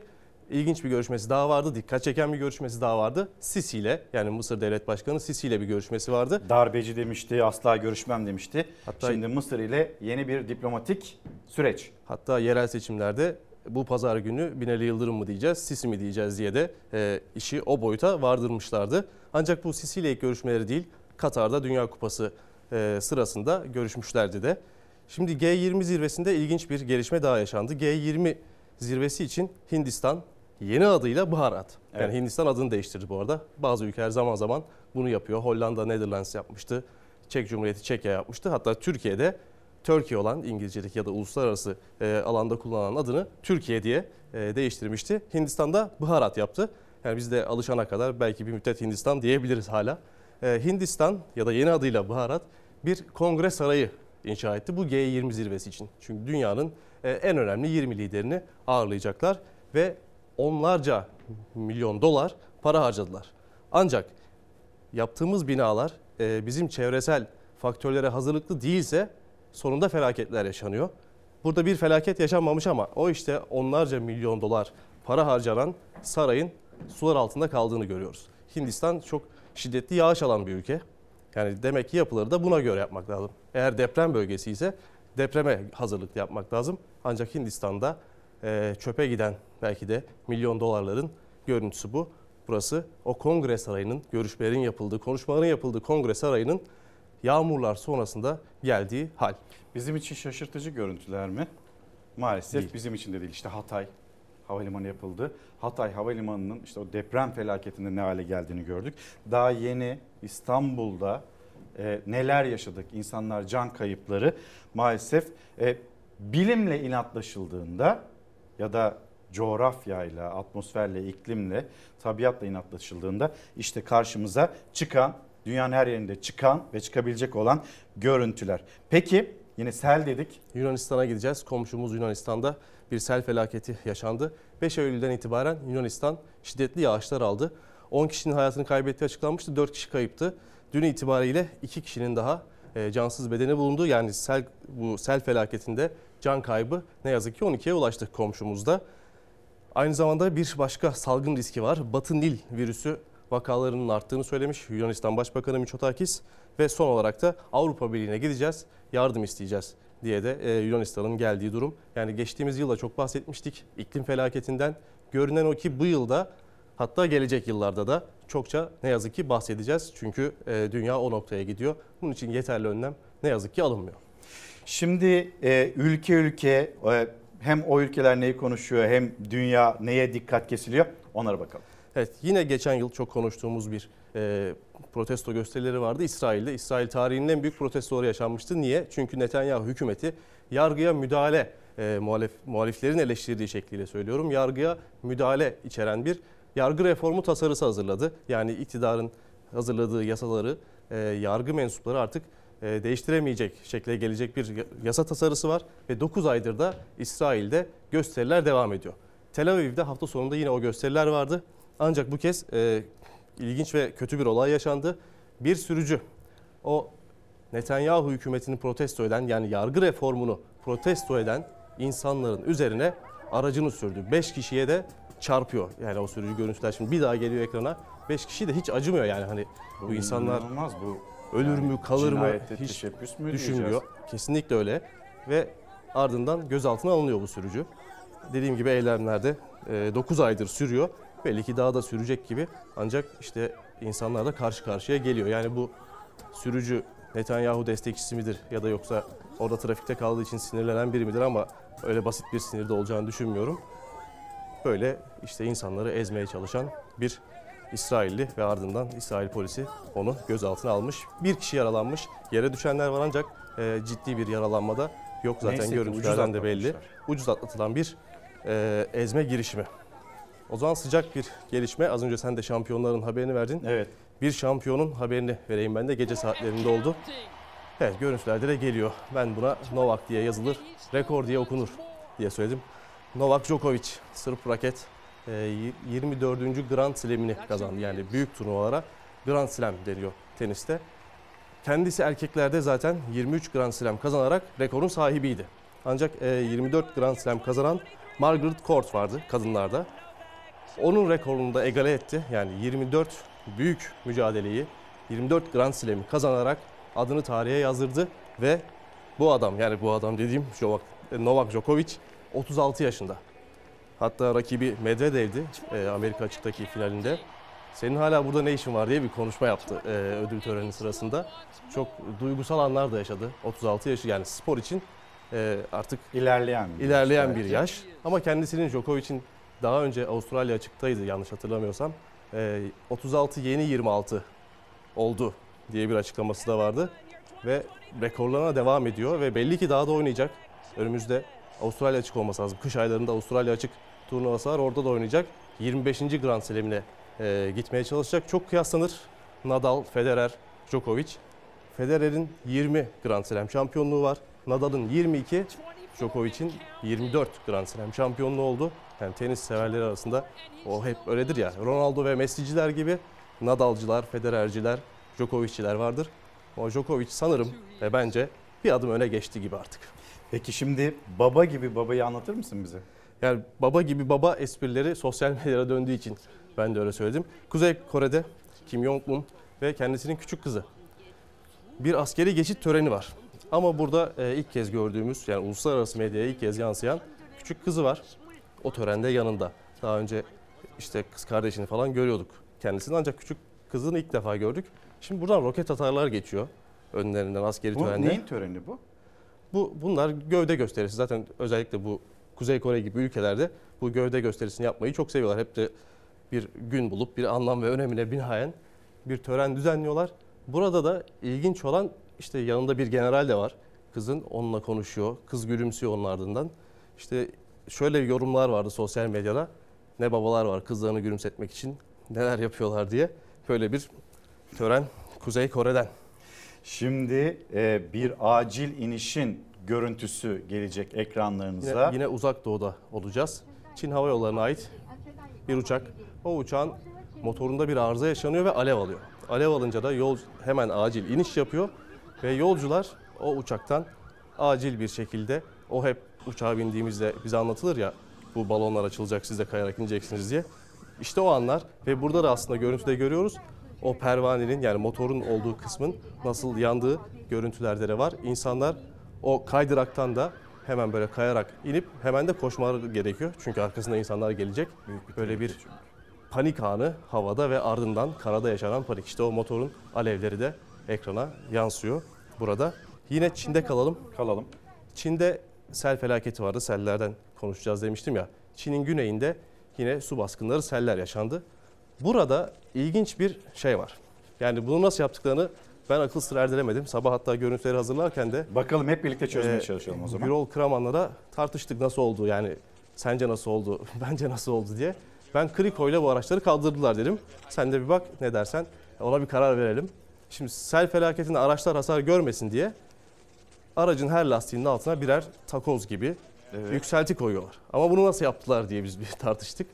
Çünkü zor her bir tekerleğin altına Yani bir onu koymak. vinç gelecek hemen böyle pıt diye üzerine Yani koyacak vinç gibi çok- bir durumun olması lazım. Vinç çok E masraflı olur. başardılar? Hani biz böyle bir durumda ne yapıyoruz? Halı falan hani böyle dolu yağacağında doluya göre. e, üzerini öyle örtüyoruz. Ama selde Böyle işte bizim böyle bir formülümüz sıra gibi yok. bir şeyin üzerine çıkarmışlar araçları. Ben krikoyla tek tek kaldırıp altına koydular diye düşünüyorum. Çünkü vincin çok masraflı olacağını düşünüyorum ancak işte Çin usulü selden korunma yöntemi. İlginç. O zaman bir güzel görüntü ondan bahsedeyim. İspanya'ya gidelim. Ee, bir hava dalışçısı, skydiver dedikleri bir hava dalışçısı bulutların üstünden kendini bırakıyor 4500 metreden. İşte bu da bulutların içi. Yani bulutların içinde ne var? Nasıldır bulutlar diye merak edenler varsa bu şu an tam olarak bulutların içinde. Tam O- ekran görelim mi bunu? Yönetmenimizden Savaş'tan rica edelim. Bulutların üstünden kendisini bırakan Evet burası da şimdi şu gördüğümüz yerde Girona kenti İspanya'da. Özellikle Katalonya bölgesinde bir yer. Bu dalışçı da dediğim gibi 4500 metreden kendini bırakınca önce bulutların üstünde ardından bulutların içinde. Yani bulutların içinin görüntüsü de böyle çok her zaman rastlanacak bir görüntü değil. Onu da paylaşmış olalım. Zafer Söken, Çalar Saat Bülten sorumlusu hem dünyanın konuştuğu dikkat kesildiği G20 zirvesi notları Türkiye ile ilgili e, kısmı Cumhurbaşkanı Erdoğan temasları onları anlattı. Hem de dünyadan ilginç görüntüleri ekranlarınıza getirdi ve yine Çalar Saat'te bu da bir gelenek. Çalar Saat'te dünyanın notlarını paylaşmayı sürdürecek Zafer Söken. Şimdi mola vereceğiz. Yalnız molaya giderken de yeni günde kulağınızda bir melodi olsun isteriz. Bir gelsin ekranlarınıza. Yani bu yeni yayın döneminde biz önceki yayın dönemlerinde nasıl dikkatli, titiz bir şekilde haberlerimizi ulaştırıyorsak siz nasıl katkı sağlıyorsanız ve bizden de e hadi biraz da dinlendirin bizi deyip de klip istiyorsanız işte buyurun o klip ekranlarınıza gelsin. Reklamların ardından yeniden haber maratonunu sürdürelim.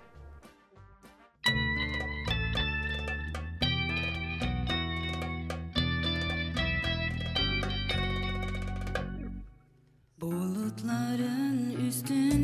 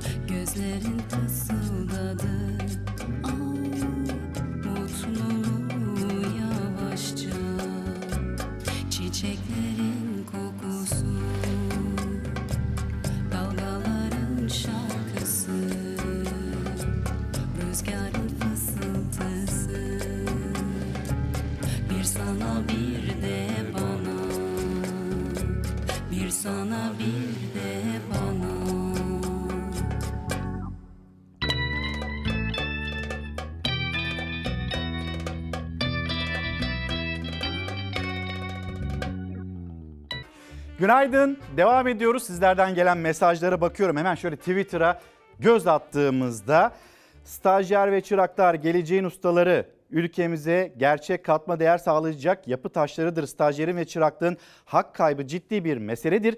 Daha fazla ertelenemez diyor. Gamze Hanım bu mesajı paylaştı bizimle. Sonra Bandırma'dan günaydın demiş Serdar İnal'a ve e, Mehmet Erdemli'ye, Nide'ye günaydınlarımızı iletelim bizler de. Yeni yayın dönemimizde bugün ve önümüzdeki günlerde, aylarda bizi yalnız bırakmayınız efendim. Türkiye'nin gündemini e, anlatıyoruz, aktarıyoruz ama aynı zamanda sizlerden de gönderdiğiniz mesajlardan da besleniyoruz açıkçası.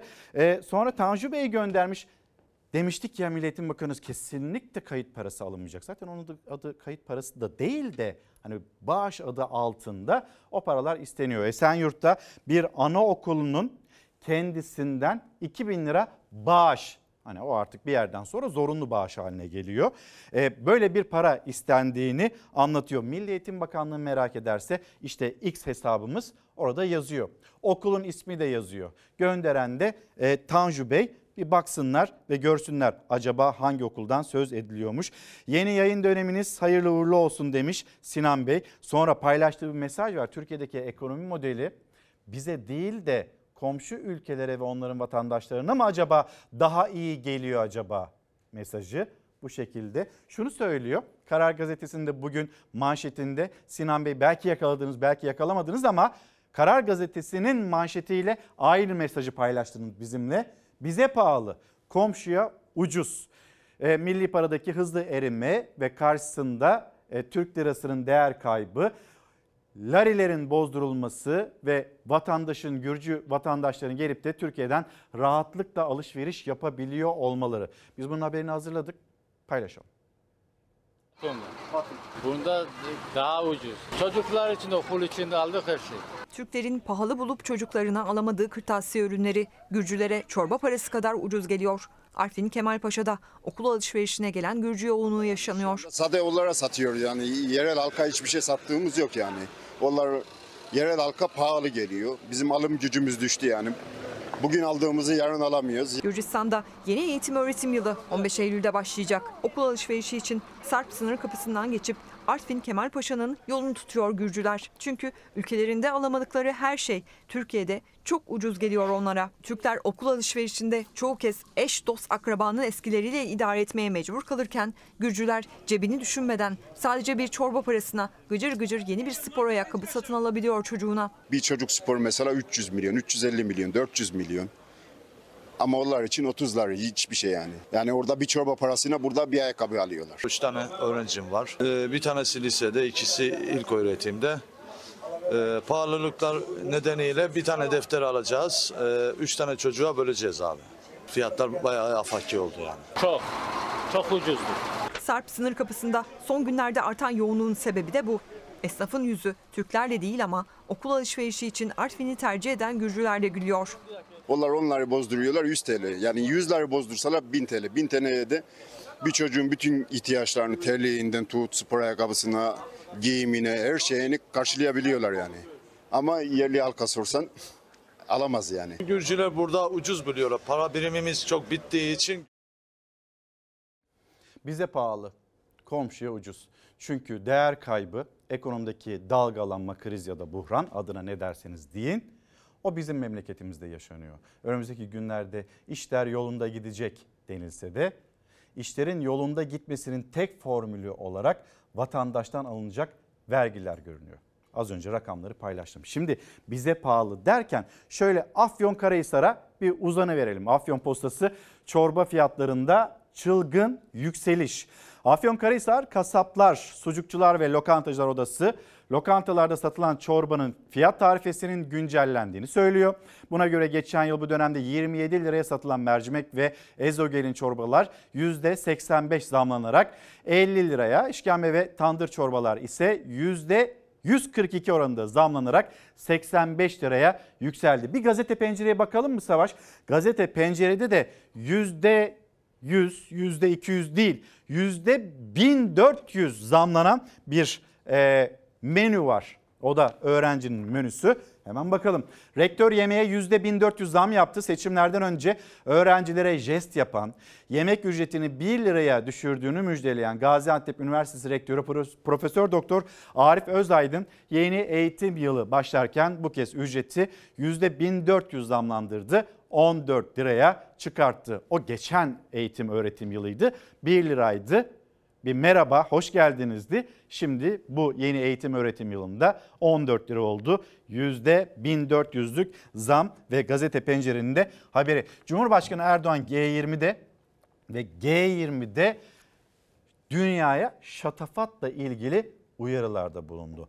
O uyarılara geçmeden bir, bir gün gazetesine bakalım. Kendi memleketimizde acaba biz neyi yaşıyoruz ve dünyayı uyarmadan önce bir acaba ülkemizde olup bitene bakalım mı? Hesabı sorulamayan harcamalar bir diğer kara delikte bir gün gazetesinin manşeti. AKP'nin diğer ve sınıflandırmaya girmeyen ismiyle bütçeye eklediği harcamalar yeni bir kara delik. Ocak-Temmuz döneminde 300 milyar lirayı geçen bu karanlık harcama nereye ve kime yapıldı? Biliyor muyuz? Bilmiyoruz diyor gazetenin haberine baktığımızda. Yani burada devletin, kurumlarının, harcamalarının vatandaştan topladığı vergiler. Bu harcamaların şeffaf bir şekilde açıklanması, ilan edilmesi gerekmez mi? Ama bakın o şeffaflığı göremiyoruz da başlığını görüyoruz. Sınıflandırmaya girmeyen harcamalar ya da diğer harcamalar ne kadar? 300 milyar TL. Bir gün gazetesinin manşeti. E şimdi bakalım Cumhurbaşkanı Erdoğan'ın dünyaya şatafat uyarısına. Bir tarafta 735 milyon kişi açlıkla mücadele ederken diğer tarafta lüks, şatafat ve israf alıp başını gitmişse burada çok ciddi bir sorun var demektir. Geldiğimiz noktada maalesef Afrika'dan Asya'ya milyarlarca insan bir avuç elitin keyfi ve refahı için çok kötü şartlarda çalışmakta, ter dökmektedir. Bu ne adildir, ne insanidir, ne de vicdanidir. Sorunlarımızın sebebi kaynak kıtlığı değil, merhamet eksikliğidir.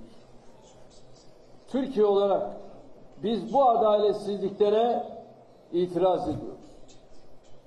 Daha adil bir dünyanın mümkün olduğuna inanıyoruz. Cumhurbaşkanından şatafat, israf uyarıları, merhamet hatırlatması dünyaya yönelik vermiş olduğu mesajlar bu şekilde. Söyledikleri doğru. Dünyada açlığı, yoksulluğu yaşayan ülkeler var ve bazı ülkelerde hunharca o ülkelerin topraklarını, insanlarını sömürmeye devam ediyor. Yanlış cümleler değil ama aynı zamanda bizim memleketimizde de israftan kaçınılması gerekiyor. Kamu harcamaları kısılacak. Her ekonomi bakanı geldiğinde bunu söylüyor ekranlarda ve manşetlere taşınıyor. Kamu harcamaları kısılacak. Devlet de kemer sıkacak. Ama devlet kemer sıkarken bir yandan da nasıl oluyor, nasıl arttırıyorsa bir yandan da o araçları, makam araçlarını onları alabiliyor. Ama vatandaş 6 liralık ucuz yemek kuyruğunda. Bir uyarı olacaksa bizim memleketimize de o uyarı bürokrasiye, bakanlıklara o uyarıların da gelmesi gerekiyor. Şimdi siyasetle devam edelim. Hani dün CHP lideri Kemal Kılıçdaroğlu Ankara Büyükşehir Belediye Başkanı adayını, Cumhuriyet Halk Partisi'nin adayını resmen ilan etti. Kimdi peki o isim? Mansur Yavaş. Mansur Bey bizim Büyükşehir Belediye Başkanımızdır ve adayımızdır. Kılıçdaroğlu CHP'nin Ankara Büyükşehir Belediye Başkan adayının Mansur Yavaş olduğunu resmen açıkladı. Adayımız dedi. Kılıçdaroğlu'nun açıklamasının hemen ardından Yavaş da konuştu. Adaylığıyla ilgili Fox Haber'in sorusuna iddialı yanıt verdi Yavaş. Başkanım artık resmileşti hayırlı olsun. Genel başkan da açıkladı ilk kez. Evet.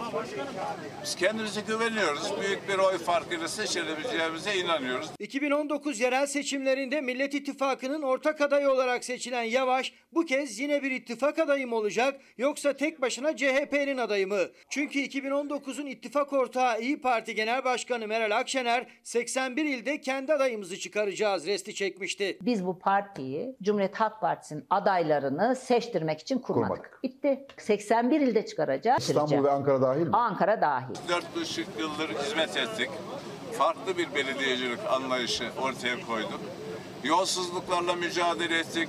İsraf etmeden sadece Ankara halkının ihtiyaçları için hizmet ettik. Aynen devam edeceğiz. Kılıçdaroğlu Mansur Yavaş adayımız derken Yavaşsa yeniden aday olduğunu söylerken ittifak kulisleri yeniden hareketlendi. Partilerin kendi içlerinde de aday hareketliliği yaşanıyor. CHP'de Mansur Yavaş dışında 4 büyükşehir adayının daha kesinleştiği konuşuluyor. Yani herhalde birbirinden daha yapacağız. Devam etmek isteriz ama dediğim gibi bu bizim istememiz de değil. Değişim tartışmalarıyla birlikte Kasım ayında büyük kurultayını toplaması beklenen CHP'de yeni parti yönetiminden önce 5 büyükşehir adayı kesinleşmiş görünüyor. Kılıçdaroğlu daha önce Aydın Büyükşehir için bir kez daha Özlem Çerçioğlu'nun ismini vermişti. Aydın ve Ankara'nın dışında Tunç Soyer İzmir, Zeydan Karalar Adana, Vahap Seçer Mersin için adayız mesajı verdi. Ben yola çıktığımı ifade edebilirim. Adayım demek e, hadsizlik olur. Çünkü aday olmanın koşulları var. CHP'de değişim tartışmalarının fitilini ateşleyen İmamoğlu da bu sözleriyle İstanbul Büyükşehir adaylığı hedefine kilitlendiğinin mesajını vermişti ama İmamoğlu'nun adaylığı üzerine CHP'den resmi bir açıklama henüz duyulmadı. Cumhur İttifakı cephesinde adaylığı henüz resmen açıklanmamış olsa da Ekrem İmamoğlu ismine karşı kazanabilecek güçlü bir aday bulma arayışı sürüyor. İzmir'de e, CHP ceketini assa seçilir diye bir kanaat var. Ümit Özlale bugün ben buradan ilan ediyorum. İyi Parti'nin bugüne kadar kendi aday olarak duyurduğu tek isimse İzmir için Genel Başkan Yardımcısı Ümit Özlale. İzmir'de Tunç Soyer de bir kez daha adaylığa yakın isimlerden. Antalya, Bursa gibi kritik büyük şehirlerde partilerin yakın merceği altında. Ümit Özdağ'le İyi Parti'nin etkili kurmaylarından, ekonomi kurmaylarından birisi ve İzmir'e aday olarak gösterilecek 81 ilde aday göstereceğiz dedi Meral Akşener. Fatih Altaylı, gazeteci Fatih Altaylı sordu. Ankara'da dahil mi? Evet Ankara'da dahil dedi. Bir önceki seçimde e, bir ittifak vardı. Cumhuriyet Halk Partisi, İyi Parti ittifakı vardı. Mansur Yavaş seçilmişti. Şimdi yeniden bir iddia ortaya koyuyor Mansur Yavaş. Yine açık ara farkla kazanacağım diyor. Şimdi isimlere baktığımızda Adana Mersin niyetlerini ilan ettiler. Ankara'yı Kılıçdaroğlu açıkladığı Aydın'la birlikte e, İzmir için Tunç Soyer'in ismi bir kez daha güçlü bir şekilde konuşuluyor. Peki e, arkamda bir fotoğraf görüyorsunuz. Kılıçdaroğlu ve Mansur Yavaş işte bu 14 Mayıs 28 Mayıs sürecinde e, yürütülen kampanyada birlikte e, orada platformun üzerine çıktılar. Birlikte oy istediler ve böyle bir fotoğraf vermişlerdi. Kılıçdaroğlu Ankara için yeniden Mansur Yavaş dedi.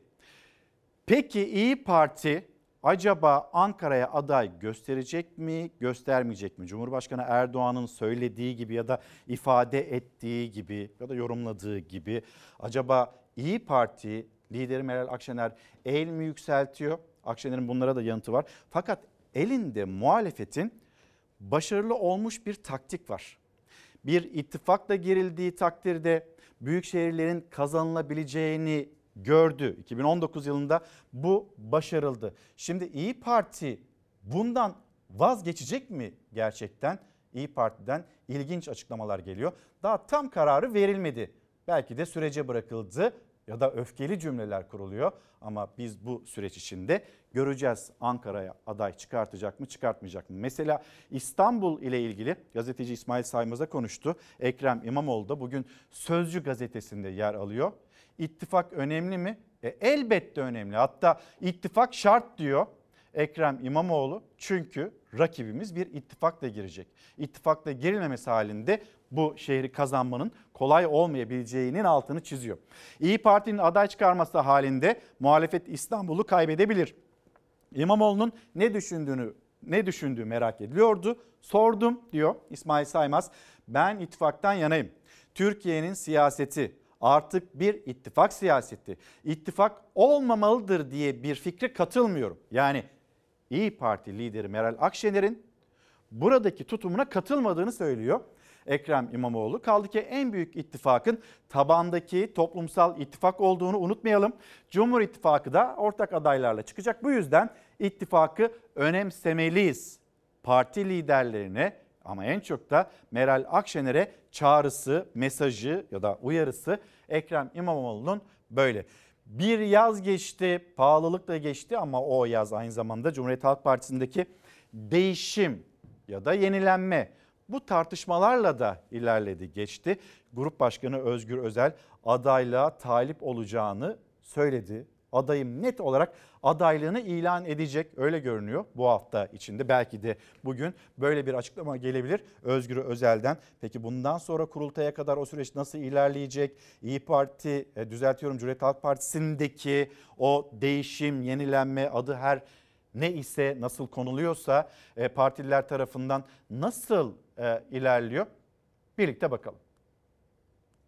100 yıllık tarihimiz boyunca yaşadığımız tüm tartışmalar yeni ve güçlü başlangıçlarımız için bir liman vazifesi görmüştür. Tespitim şu. Cumhuriyet Halk Partisi değişirse Türkiye değişir. Vaadimde net. Cumhuriyet Halk Partisi değişecek ve Türkiye değişecek. Parti içi tartışmalardan da çekinmemiş, aksine parti tartışmaları yenilenmenin aracı olarak kabul edilmiştir. Rotasını belediye başkan adaylığına çeviren Ekrem İmamoğlu, CHP için değişim isteğinden de geri adım atmıyor. İmamoğlu'nun üzerine basa basa verdiği değişim mesajlarından birkaç saat sonra Kılıçdaroğlu da konuştu. Her bir tartışma CHP'yi büyüten, güçlendiren sonuçlar doğurmuştur. Cumhuriyet Halk Partisi mutlak bir değişim göstermek, bir dönüşüm göstermek zorundadır. CHP'nin 100. yıl kutlamalarına da değişim ve yenileşme tartışmaları damgasını vurdu. Kılıçdaroğlu Ankara'dan, İmamoğlu İstanbul'dan verdi değişim mesajlarını. Başlık değişimdi ama karşılıklı mesajların içeriği farklıydı. Vatandaşlarımızın ne yazık ki çok az konuda Cumhuriyet Halk Partisi bu işi daha iyi yapar diye düşündüğünü gözlemliyoruz. Sosyolojik altlık olarak insanlarımızı sınıflandırıp bu bizim hatamız değil ki canım diyemeyiz. Cumhuriyet Halk Partililerin bugün için en önemli görevi bu zamana kadar buluşamadıklarımızla da buluşarak geleceğe emin adımlarla yürümektir. Cumhuriyet Halk Partisi olarak bizler bu umudu veremeyen bir kurum olarak böyle bir muhalefetle de giriyoruz Cumhuriyetimizin ikinci yüzyılına. Ben bu hali kabullenemiyorum. Cumhuriyet Halk Partisi Türkiye'nin içinden geçtiği bu sıkıntılı dönemde umutsuzluğu yıkacak tek adrestir. Tek adam rejimine karşı, diktatörlüğüne karşı elbette kazanacağız. Kılıçdaroğlu'yla İmamoğlu Ankara'da gerçekleşen 100. yıl kutlamalarında da hiçbir araya gelmediler. Kılıçdaroğlu'nun kurduğu cümleler değişim taleplerine yanıt gibiydi. İmamoğlu İstanbul'a döndükten sonra verdi mesajlarını. CHP değişirse Türkiye değişir vurgusuyla. Her bir Cumhuriyet Halk Partili etik ilkelere bağlı kalarak yapılan tartışmaları Büyük Atatürk'ün önderliğinde başlayan ve ülkemizin kalıcı olarak demokratikleşmesi hedefini taşıyan devrimci mücadelemize bir katkı olarak niteler. İktidar olmayı başaramamış isek o suçun bir ölçüde ortağı da biziz demektir. Cumhuriyet Halk Partisi mutlak bir değişim göstermek, bir dönüşüm göstermek zorundadır. CHP değişim tartışmalarının gölgesinde 100. yaşını kutlarken Ankara Anıt Park'ta düzenlenen 100. yıl buluşması renkli anlara sahne oldu. Partililer Candan Erçetin konseriyle coştu. Hayat çekilmez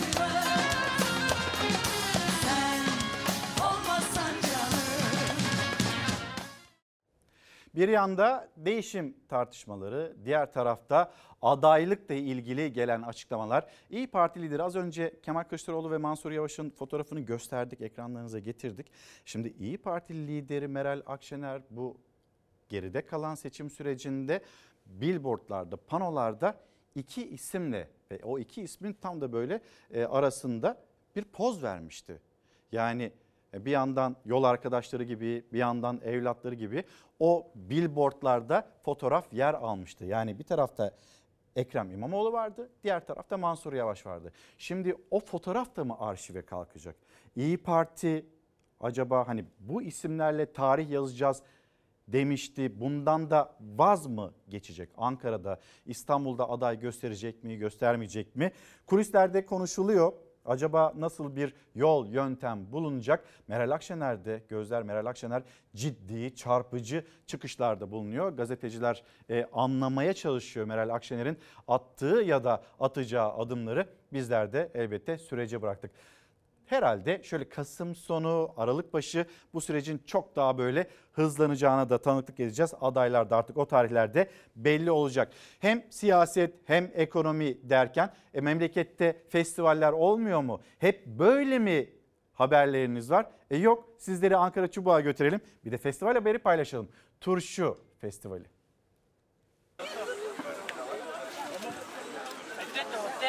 Salatalıklar, sarımsaklar, lahanalar, havuçlar cam kavanozların içinde kuruldu. Bu yıl 16. düzenlenen Çubuk Kültür ve Turşu Festivali'nde standlardaki yerini aldı. Burada hem eğleniyor hem de turşu kurmayı öğreniyor. Ankara'nın Çubuk ilçesinde meşhur birbirinden lezzetli turşular görücüye çıktı. Uluslararası festival Malezya, Polonya, Slovakya, Kıbrıs, Kırgızistan ve Ukrayna'dan katılımcıları ağırladı. Yarışma platformunda katılımcılar en hızlı turşu kurma yarışmasında kıyasıya rekabet etti. Kütür kütür turşu nasıl yapılıyor işte En hızlı turşuyu 2 dakika gibi kısa bir sürede Gaziantep ekibi kurdu. Birinci Antep ekibi, ikinci Kıbrıs ekibi, üçüncü e, Malezya, dördüncü Ukrayna olarak. Çubuk Belediye Başkanı Baki Demirbaş, festivalde vatandaşları bekleyen yöresel yemeklere dikkat çekti. Tüm vatandaşlarımızı Çubuk ilçemize turşu yemeye, ilçemizin coğrafi işaretli ürünleri olan çubuk vişnemiz, homaça yemeğimiz, bazlama, gözleme, cızlama birçok yöresel yemeklerini bir gastronomi merkezi olan ilçemizde tatmaya davet ediyorum. Kortej geçişini halk oyunları takip etti. Geleneksel kıyafetler Mehteran Bölüğü, Çubuk Kültür ve Turşu Festivali'nin en sevilen etkinliklerinden oldu. Sizlerden gelen mesajlara da bakıyoruz. Bu arada emekliler ne kadar kızgın e, olduklarını da anlatıyorlar. Geçimle ilgili yaşanılan sorunlarını biz bu yılda galiba emeklimiz geçinemiyor demek zorunda kalacağız. Haberlerimiz bu şekilde olacak. Oh be emekli en sonunda istediği maaşa kavuştu. Onlar da biraz olsun nefes aldı diyebileceğimiz haberler şu anda karşımızda değil maalesef. Ama gönül ister ki bu haberleri de paylaşabilirim. EYT'liler için ne kadar büyük mücadele vermişti Gönül Boran e, Özüpak ve kendisine hem teşekkür ediyoruz yeni yayın dönemimizle ilgili mesaj paylaştı. Hem de diyor ki gerçek şu ki işçi emekçi ve emekliye düşen sefalet ve sabır yönetenlerde ise şatafatla hizmette sınır olmayan yaşam. Hani aynı gemideydik oyalamasınlar emekliyi, emeklinin maaşını, emeklinin yaşadığı hak ihlallerini artık ortadan kaldırsınlar diyorlar. Şimdi yine e, emeklilikte adalet arayanlar onlar da seslerini duyurmaya çalışıyorlar. Bir de onların sesini duyalım. Tevfik Bey diyor ki günaydın sizlere de bir güne 17 yıl adaletsizliği en kısa zamanda çözülür inşallah E bizim de temennimiz bu. Biz de bu, biz de bu ekrandan o adaletsizliğin de giderildiğine tanıklık ederiz. Hep birlikte sevinerek, mutlulukla o haberi de vereceğimiz günü bekliyoruz. Şimdi turşu dedik bir festival halinde. Çubuğun zaten çok lezzetlidir. Böyle damakta da lezzeti kalır. Öyle bir turşusu var ve onun festivali vardı. Şimdi bir de oradan domatese gelelim. Domates fiyatlarına bakalım. Daha doğrusu üreticisinin ne kadar zorda olduğunun haberini taşıyalım ekranlara. En güzel de kalite domates. 10 liradan 40 liraya kadar domatesin markette fiyatı değişiyor. Tallada da domates 3 liraya satılamıyor. Geçen yıl 2 liraya 90 kuruştan satılan domates bu yıl 3 liradan satılıyor. Orada bedavaya alsan burada yine 10 liraya mal olur. Çünkü mazot başını almış gitmiş. Ben de keşke bana bir mikrofon tutsalar da konuşsam diyordum. Her şey çok pahalı gerçekten. Alım gücü yok. Bir domates değil ki. Fasulyesi, fasulye, barbunya 75 lira. Her sene alıyorduk, dolaba atıyorduk. Bu sene daha hiç almadım. Tüketici biri halini sorsa da içini dökse diye beklerken pazarcı artan maliyetlerden, çiftçi de ürününe verdiği emeğin karşılığını alamamaktan şikayetçi. Niğde'de tarlada kilosu 3 lira olan domatesin Ankara'da orta halli bir semt pazarında kilogram fiyatı 10 liradan başlıyor 25 liraya kadar çıkıyor. Biz de halden 18 liraya getirtiyoruz. Gelene kadar zaten 20-22 lira oluyor. 25 liraya da satıyoruz. Bir domates aldım 10 lira kilosu. Salatalık 20 lira. Bizim 7,5 lira para veriyor. 7,5 nemize yetiyor ya. Ben bir emekliyim. Ben akademisyenim ama ona rağmen pazar pazar dolaşıp en uygunu hangisiyse artık oradan almaya çalışıyoruz. Kışlık domates kaynatıp menemen yapar mıydınız? Eskiden yapardık. Şimdi yapmıyorum artık. Fiyatlar çok yüksek. Ayanca getiriyoruz. Bize göre pahalı yavrum. Siz kışlık hazırlık yapar mıydınız? Salçadır, menemen. Vallahi bu sene geçen sene de kuramadım turşu. Ben bu sene de kuramadım daha. Alamıyoruz, alım gücümüz yok yavrum. Her şeye gücümüz yetmiyor. Diyorum böyle gidersek gıdasızlıktan bilmiyorum sonumuz ne olacak. Tüketici yıllardır devam ettirdiği geleneği salça, menemen, turşu hazırlığını yapamaz hale geldi. Kışın ne yiyeceğini düşünürken çiftçinin de aklında kışın nasıl geçeceği sorusu var. Biz ürünü satıyoruz. Banka borcumuzu ödüyoruz Ziraat Bankası'na. Tekrar Tekrar kredi kredi, çek. çekmek zorundayız. Çünkü gelecek yıla hazırlık yapmak zorundayız. Geçen yıl 2 lira 90 kuruşa sattı ürününü domates üreticisi. Çiftçinin girdi maliyetlerine göre belirlenen tarım enflasyonuysa TÜİK'e göre sadece Haziran ayında %27,70 arttı. Ama üretici domatesini sadece 10 kuruş fazlasına 3 liraya bile satamadı. İşçilik giderleri artmış, sulama gideri artmış, ilacı, tohumu, gübresinin fiyatları artmış. Ama çiftçinin geliri geçen yılın altına düşmüş durumda. Bizim domatesimiz tarlada kaldı. 50 kuruş. İşin sonunda koyun yiyecek yani. Eğer bir gün soğuk olsun sayın vekilim bir tane domates kalmaz tarlada çürür gider. Çiftçi domates tarlada kaldığı için zararına satış yaptı, fiyatı bile düşürme kararı aldı. Bir yandan da çaresizlik içinde Tarım Bakanlığı'na seslendi. Artık bize sahip çıkın dedi. Eğer fabrika desin şu anda domates 2 lira, 1,5 lira bizim Mecburuz, hiçbir savunacak hiç kimsemiz yok. Ne Tarım Bakanlığı savunuyor bizi ne Tarım Kredi Kooperatifleri. Hiç kimse sahip çıkmıyor yani. En kaliteli üretmeye çalışıyoruz ve sahibimiz yok yani. Artık yeter artık yani. Dünyadaki gıda fiyatları ve buradaki yükseliş ona da bakacağız. Yalnız bir izleyicimiz e, Instagram'dan öyle bir ekonomi yorumu yapmış ki dolar nereye gidiyor, bu pahalılık nereye gider, enflasyon düşer mi düşmez mi? Karşımızdaki orta vadeli programdan çok daha etkili ve sözü de şuraya getiriyor. Ben kiracıyım. %25'lik bir sınırlama var. Temmuz 2024'e kadar da bu sınırlama devam edecek. Ama kimse buna uymuyor. Ev sahipleri buna uymuyor. Ne yapacağız? Bunu da konuşun demiş. Şimdi Yeni Çağ gazetesinde buna dair bir haber var. Sonra bir de arabuluculuk yöntemi, sistemi getirildi. Zaten belirli bir kural varsa, %25'lik bir sınırlama varsa, yasa varsa niye bir de işin içine arabulucular giriyor? Yani şu mu aslında? Yani %25'i biz yaptık ama gel sen şunu %40 yap, arayı bulayım ben. Ev sahibi ve kiracının arasını böyle bu şekilde bulmaya çalışacaklar. Öyle mi? Öyle mi anlayalım? Yasa yok mu? %25. Üzerinde zam yapılamaz. Deniliyor da Kimse de buna uymuyor izleyicimizin hatırlattığı gibi. Fahiş kira artışı toplumsal sorun oldu.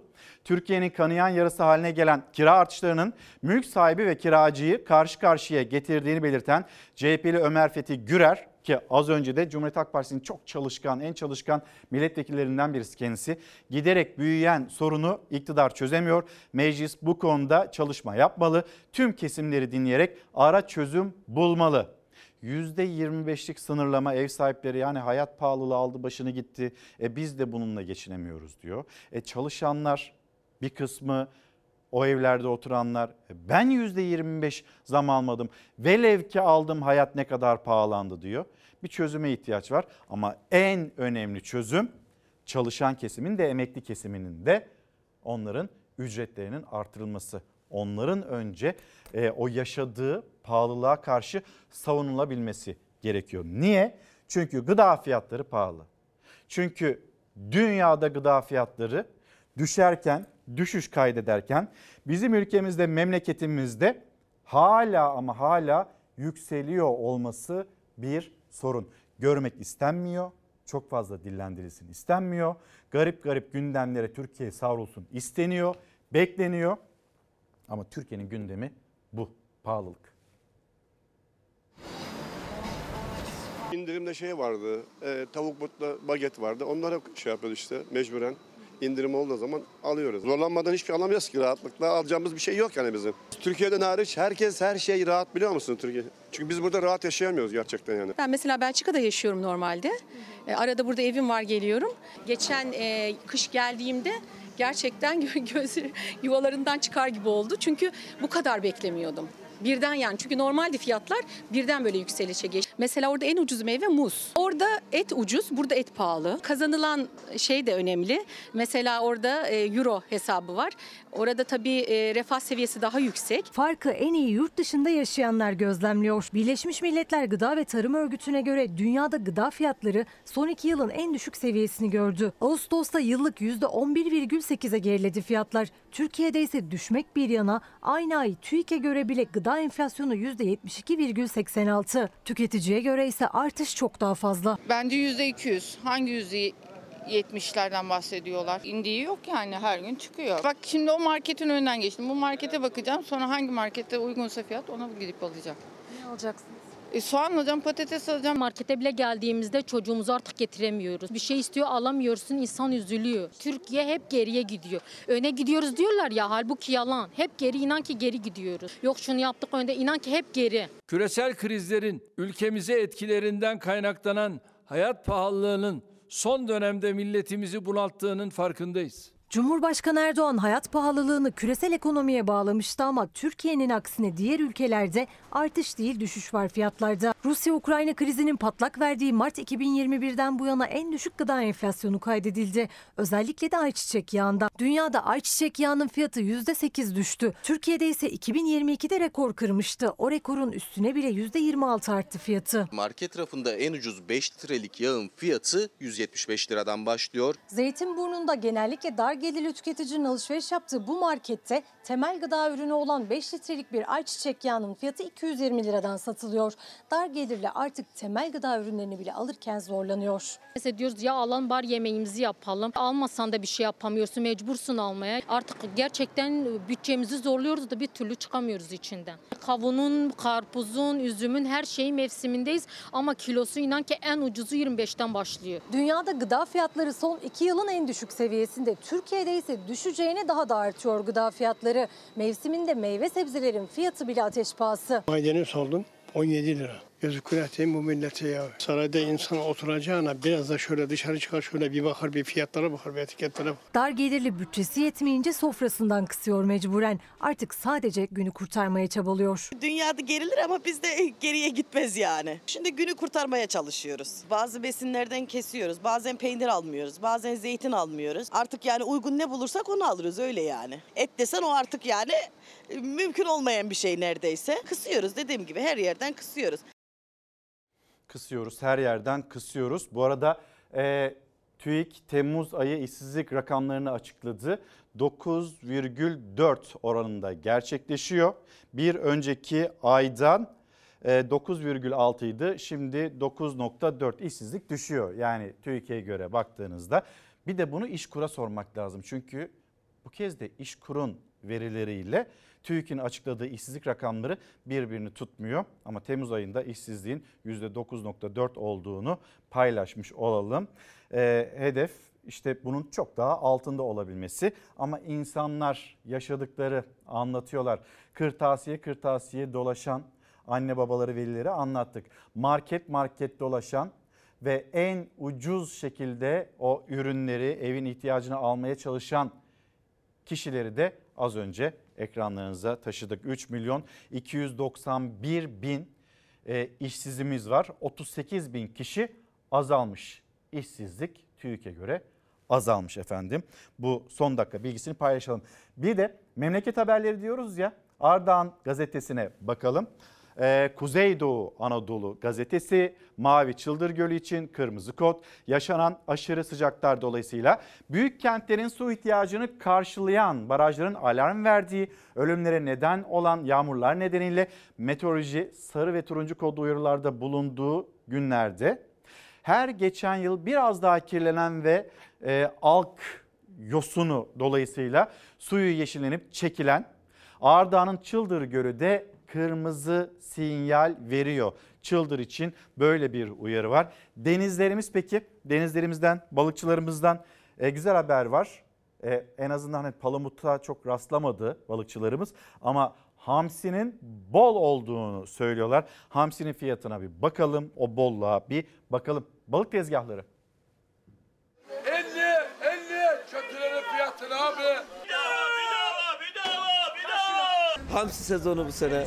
Bu sene hamsi var. Bol bol hamsi var. Palamut yok. Bu sene palamut yok maalesef. Ama bu sene hamsiden doyuracağız milleti. Palamut az ama hamsi bol bu sene. Fiyatlar da yarı yarıya düştü. Trabzon ve Rize'de tezgahlarda 50 liradan satılıyor hamsi. Vatandaş da esnaf da mutlu. Fiyatlar normal. Çok güzel. Bak burada 50 lira. Dediğimiz gibi bu sene hamsi bol olacak dedik. Hamsi bol oldu. Tabii bütün yılın özlemi var, hasreti var şu an. Hasret gidereceğiz inşallah. Balık sezonu 1 Eylül itibariyle açıldı. Büyük balıklardan çok küçük balıklarla süslendi tezgahlar. Palamut var ama çok az. Geçen yılın tahtına bu yıl hamsi oturdu. Talep var özellikle hamsi, istavrit, sardalya. Küçük balıklara çok büyük talep var. Geçen sezonda vatandaşlarımıza büyük balık yedirdik. Palamuttan başladık. Bu sene hamsiden başladık. Palamut e, daha çok revaçtaydı geçen sene ama bu sene palamut olmadığı için hamsi diyebiliriz. Hamsi güzel çıkmaya başladı. Bu sene bol hamsi olacak diyebiliriz. Fiyatlar 50 lira 60 lira arası değişiyor. E, şu anda 50 lira. Sinop'tan geliyor hamsiler, İstanbul'dan geliyor. Düşecek inşallah düşecek. Bir 30 lirayı bulur tahminim. Biraz daha bana söyledi mi daha da iyi olacak. Hamsinin fiyatı daha da düşecek. Beklenti o yönde. Vatandaş palamutu özleyecek ama bol bol da hamsi yiyecek bu yıl. Yeni sezon şu anda vatandaş e, tavuk yerine balık yiyor şu an bedava. Mecit 70, İstavrit 75, hamsi 50 milyon. Ay maşallah. Şimdi dünyanın en nadir fuarı için sizleri Sakarya'ya götürüyoruz.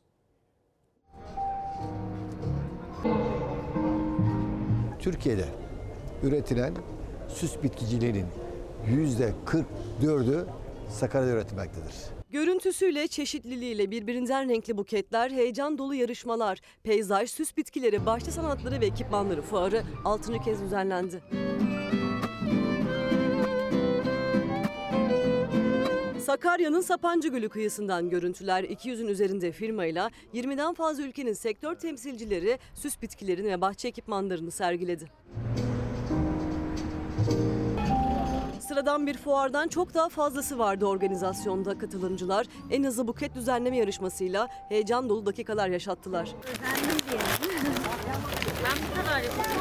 Beş yarışmacı arasından Azize Tuncer 2 dakikada en hızlı ve en güzel buketi hazırlayarak birinci oldu. Bir alkış rica edebilir miyiz arkadaşlar? Sakarya Büyükşehir Belediye Başkanı Ekrem Yüce organizasyonun önemine bu sözlerle değindi. Burada bilgilerimizi, becerilerimizi paylaşarak daha iyiye nasıl gidebilirizin çalışmaları sürdürmektedir. Ve gerçekten çok görkemli bir fuar yapmaktadır. Ve dünyada nadir olan fuarlardan birini Sakarya'mızda gerçekleştiriyor olmanın mutluluğunu yaşıyoruz. Fuar süs bitkilerinin yanı sıra peyzaj tasarımından aydınlatmaya, gölet ve havuz tasarımlarına birçok ekipmana ev sahipliği yaptı. Ve şimdi tüylerinizi, tüylerimizi diken diken eden bir karar, bir açıklama. Gözlerin çevrildiği yer adresse artık Gençlik Spor Bakanlığı.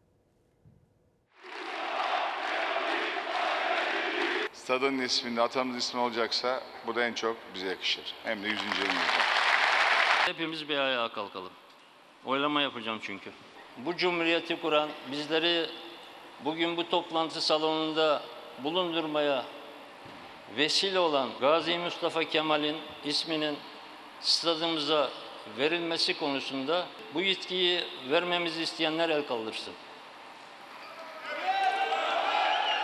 Herkes ayakta kullandı oyunu. Kongreye katılan 8582 üyenin tamamı haykırarak Mustafa Kemal Atatürk ismine evet dedi. Fenerbahçe Şükrü Saraçoğlu Stadyumu'nun adının Fenerbahçe Atatürk Stadyumu olması için en önemli adım atıldı ama bitmedi. Ali Koç özellikle altını çizdi. Son onay için bakanlığa temennilerini kürsüden iletti. Sadece genel kurulumuzun onayı yeterli değildir. Zira statlarımızın sahibi devletimizdir. Gereken onay süreci için kapısını çalacağız. Onların da bizi anlayışla karşılayacağına zerre, zerre kadar şüphem yok. İnşallah yanılmıyorumdur. Fenerbahçe Spor Kulübü tüzük değişikliği için olağanüstü toplandı. 89 madde görüşüldü ama en çok sarı lacivertlilerin stadının isim değişikliği önerisi salonda alkışların yükselmesine neden oldu. Atamızın Fenerbahçe'mize duyduğu yakınlık, sempati, sevgi pek çok tarihi anekdot ve resmi belgelerle de kayıtlıdır. Kabul etmeyen var mı? Bakıyorum yok. Çok güzel. Tek fire olmadan karar alındı. Saraçoğlu ailesi de onay verdi değişikliğe. Tek bir onay kaldı geriye. Gençlik ve Spor Bakanlığı'ndan gerekli izin alındıktan sonra Fenerbahçe Mustafa Kemal Atatürk Stadyumu olarak değişecek tabela. İstanbul Büyükşehir Belediye Başkanı Ekrem İmamoğlu da kulübü tebrik etti. Fenerbahçe Spor Kulübümüz üyelerinin oy birliğiyle stadyumlarının yeni adının Fenerbahçe Mustafa Kemal Atatürk Stadyumu olmasına karar verdi. 9 Eylül gibi anlamlı bir tarihte alınan bu özel karar Güzide kulübümüze çok yakıştı. Kupa, şampiyonluk kupası. Eda Erdem'in ellerinde yükseliyor. Tarihimizde ilk defa Avrupa şampiyonluğu. Gerçekten herkes bu rüyaya inandı. Olağanüstü kongrede alkış seslerinin duyulduğu bir başka karar daha vardı. Avrupa şampiyonu olan A Milli Kadın Voleybol takımının kaptanı Eda Erdem'in heykelinin dikilmesine karar verildi. Aldığımız karar çerçevesinde Alex, Lefter, Can Bartu ve Eda Erdem heykeli olacak. Verdiğiniz değer, gösterdiğiniz kıymet ve her zaman sağladığınız desteğiniz için Büyük Fenerbahçe camiasına şükranlarımı sunuyorum. Bugün dünyanın en mutlu insanıyım. Çok teşekkürler. Milli takım kaptanı Eda Erdem aynı zamanda Fenerbahçe Spor Kulübü oyuncusu. Olimpiyat elemeleri için gittiği Japonya'da aldı gurur veren haberi. Dünyanın en mutlu insanıyım dedi. Gani gani hak ettiğini düşünüyoruz. Zaten Fenerbahçe Spor Kulübü bir spor kulübüdür. Sadece futbol kulübü değildir. Gurur verici. Kaptanımızı da tebrik ediyoruz. Ve orada salonda 8582 üye var. Onların içinde kabul etmeyen yok. Ne diyecek Spor Bakanlığı? Hayır. Fenerbahçe Atatürk Stadyumu olmasın mı diyecek. Takip edeceğiz. Şimdi reklamlara gideceğiz ama reklamlara giderken bir hatırlatmamız var. Fox'ta yeni bir dizi başlıyor. Bambaşka biri. Sana da oluyor mu? Ne oluyor mu? Katilin yerinde olma arzusu. Birini öldürmek adalet değil, cinayet. Haklı ya da haksız. Tek bir dans. Sonra iki yabancıyız. Söz mü? Söz. Bir cinayet işleniyor bölümün başında ve o cinayet onları bir araya getiriyor, birleştiriyor ve sonrasında başlarına gelenler. Bir gazeteci ve bir savcı işlenen cinayetle kesişecek yolları. Fox'un merakla beklenen yeni dizisi bambaşka biri bu akşam izleyiciyle buluşuyor. Sana aşık olduğumu söylesem. Biri sana aşık olduğunu söylüyorsa emin ol bir çıkarı vardır. Çünkü aşk söylenebilen bir şey değil, olunan bir şey. Hikayenin kendisinin karmaşıklığı, o dediğim gibi bıçak sırtı hali, e, o zorlayıcılığı bence e, beni bu işe çeken başta e, sayabileceğim şeylerden oldu. Burada başka türlü bir adalet anlayışının da sorgulanacağı olması beni çok kaşıdı açıkçası cezbetti. Başarılı oyuncular Burak Deniz ve Hande Erçel'i başrollerde buluşturan dizinin yönetmen koltuğunda Neslihan Yeşilyurt var. Hande Erçel'in hayat verdiği Leyla genç ama gözü kara bir savcı. Burak Deniz'in canlandırdığı şöhret dolu bir hayata sahip hırslı gazeteci Kenan'la yolu kesişecek. İzleyici ikilinin zor sınavına an be an tanıklık edecek. Müthiş bir emek var gerçekten tüm işlerde olduğu gibi ama burada da bizim de böyle başka bir yerden duygusal da bir bağ kurduğumuz bir iş oldu. Her anlamda yani.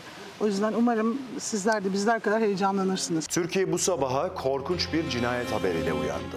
Yapımcılığını Timur Savcı ve Burak Sağyaşar'ın üstlendiği, senaryosunu Ethem Özışık'ın kaleme aldığı bambaşka biri ilk bölümüyle bu akşam saat 20'de Fox'ta. Şimdiden iyi seyirler efendim. Umarım eee, bizim burada gösterdiğimiz emeğin karşılığını sizin de beğeninizde alırız diye ümit ediyorum. Göründüğüm gibi değilim.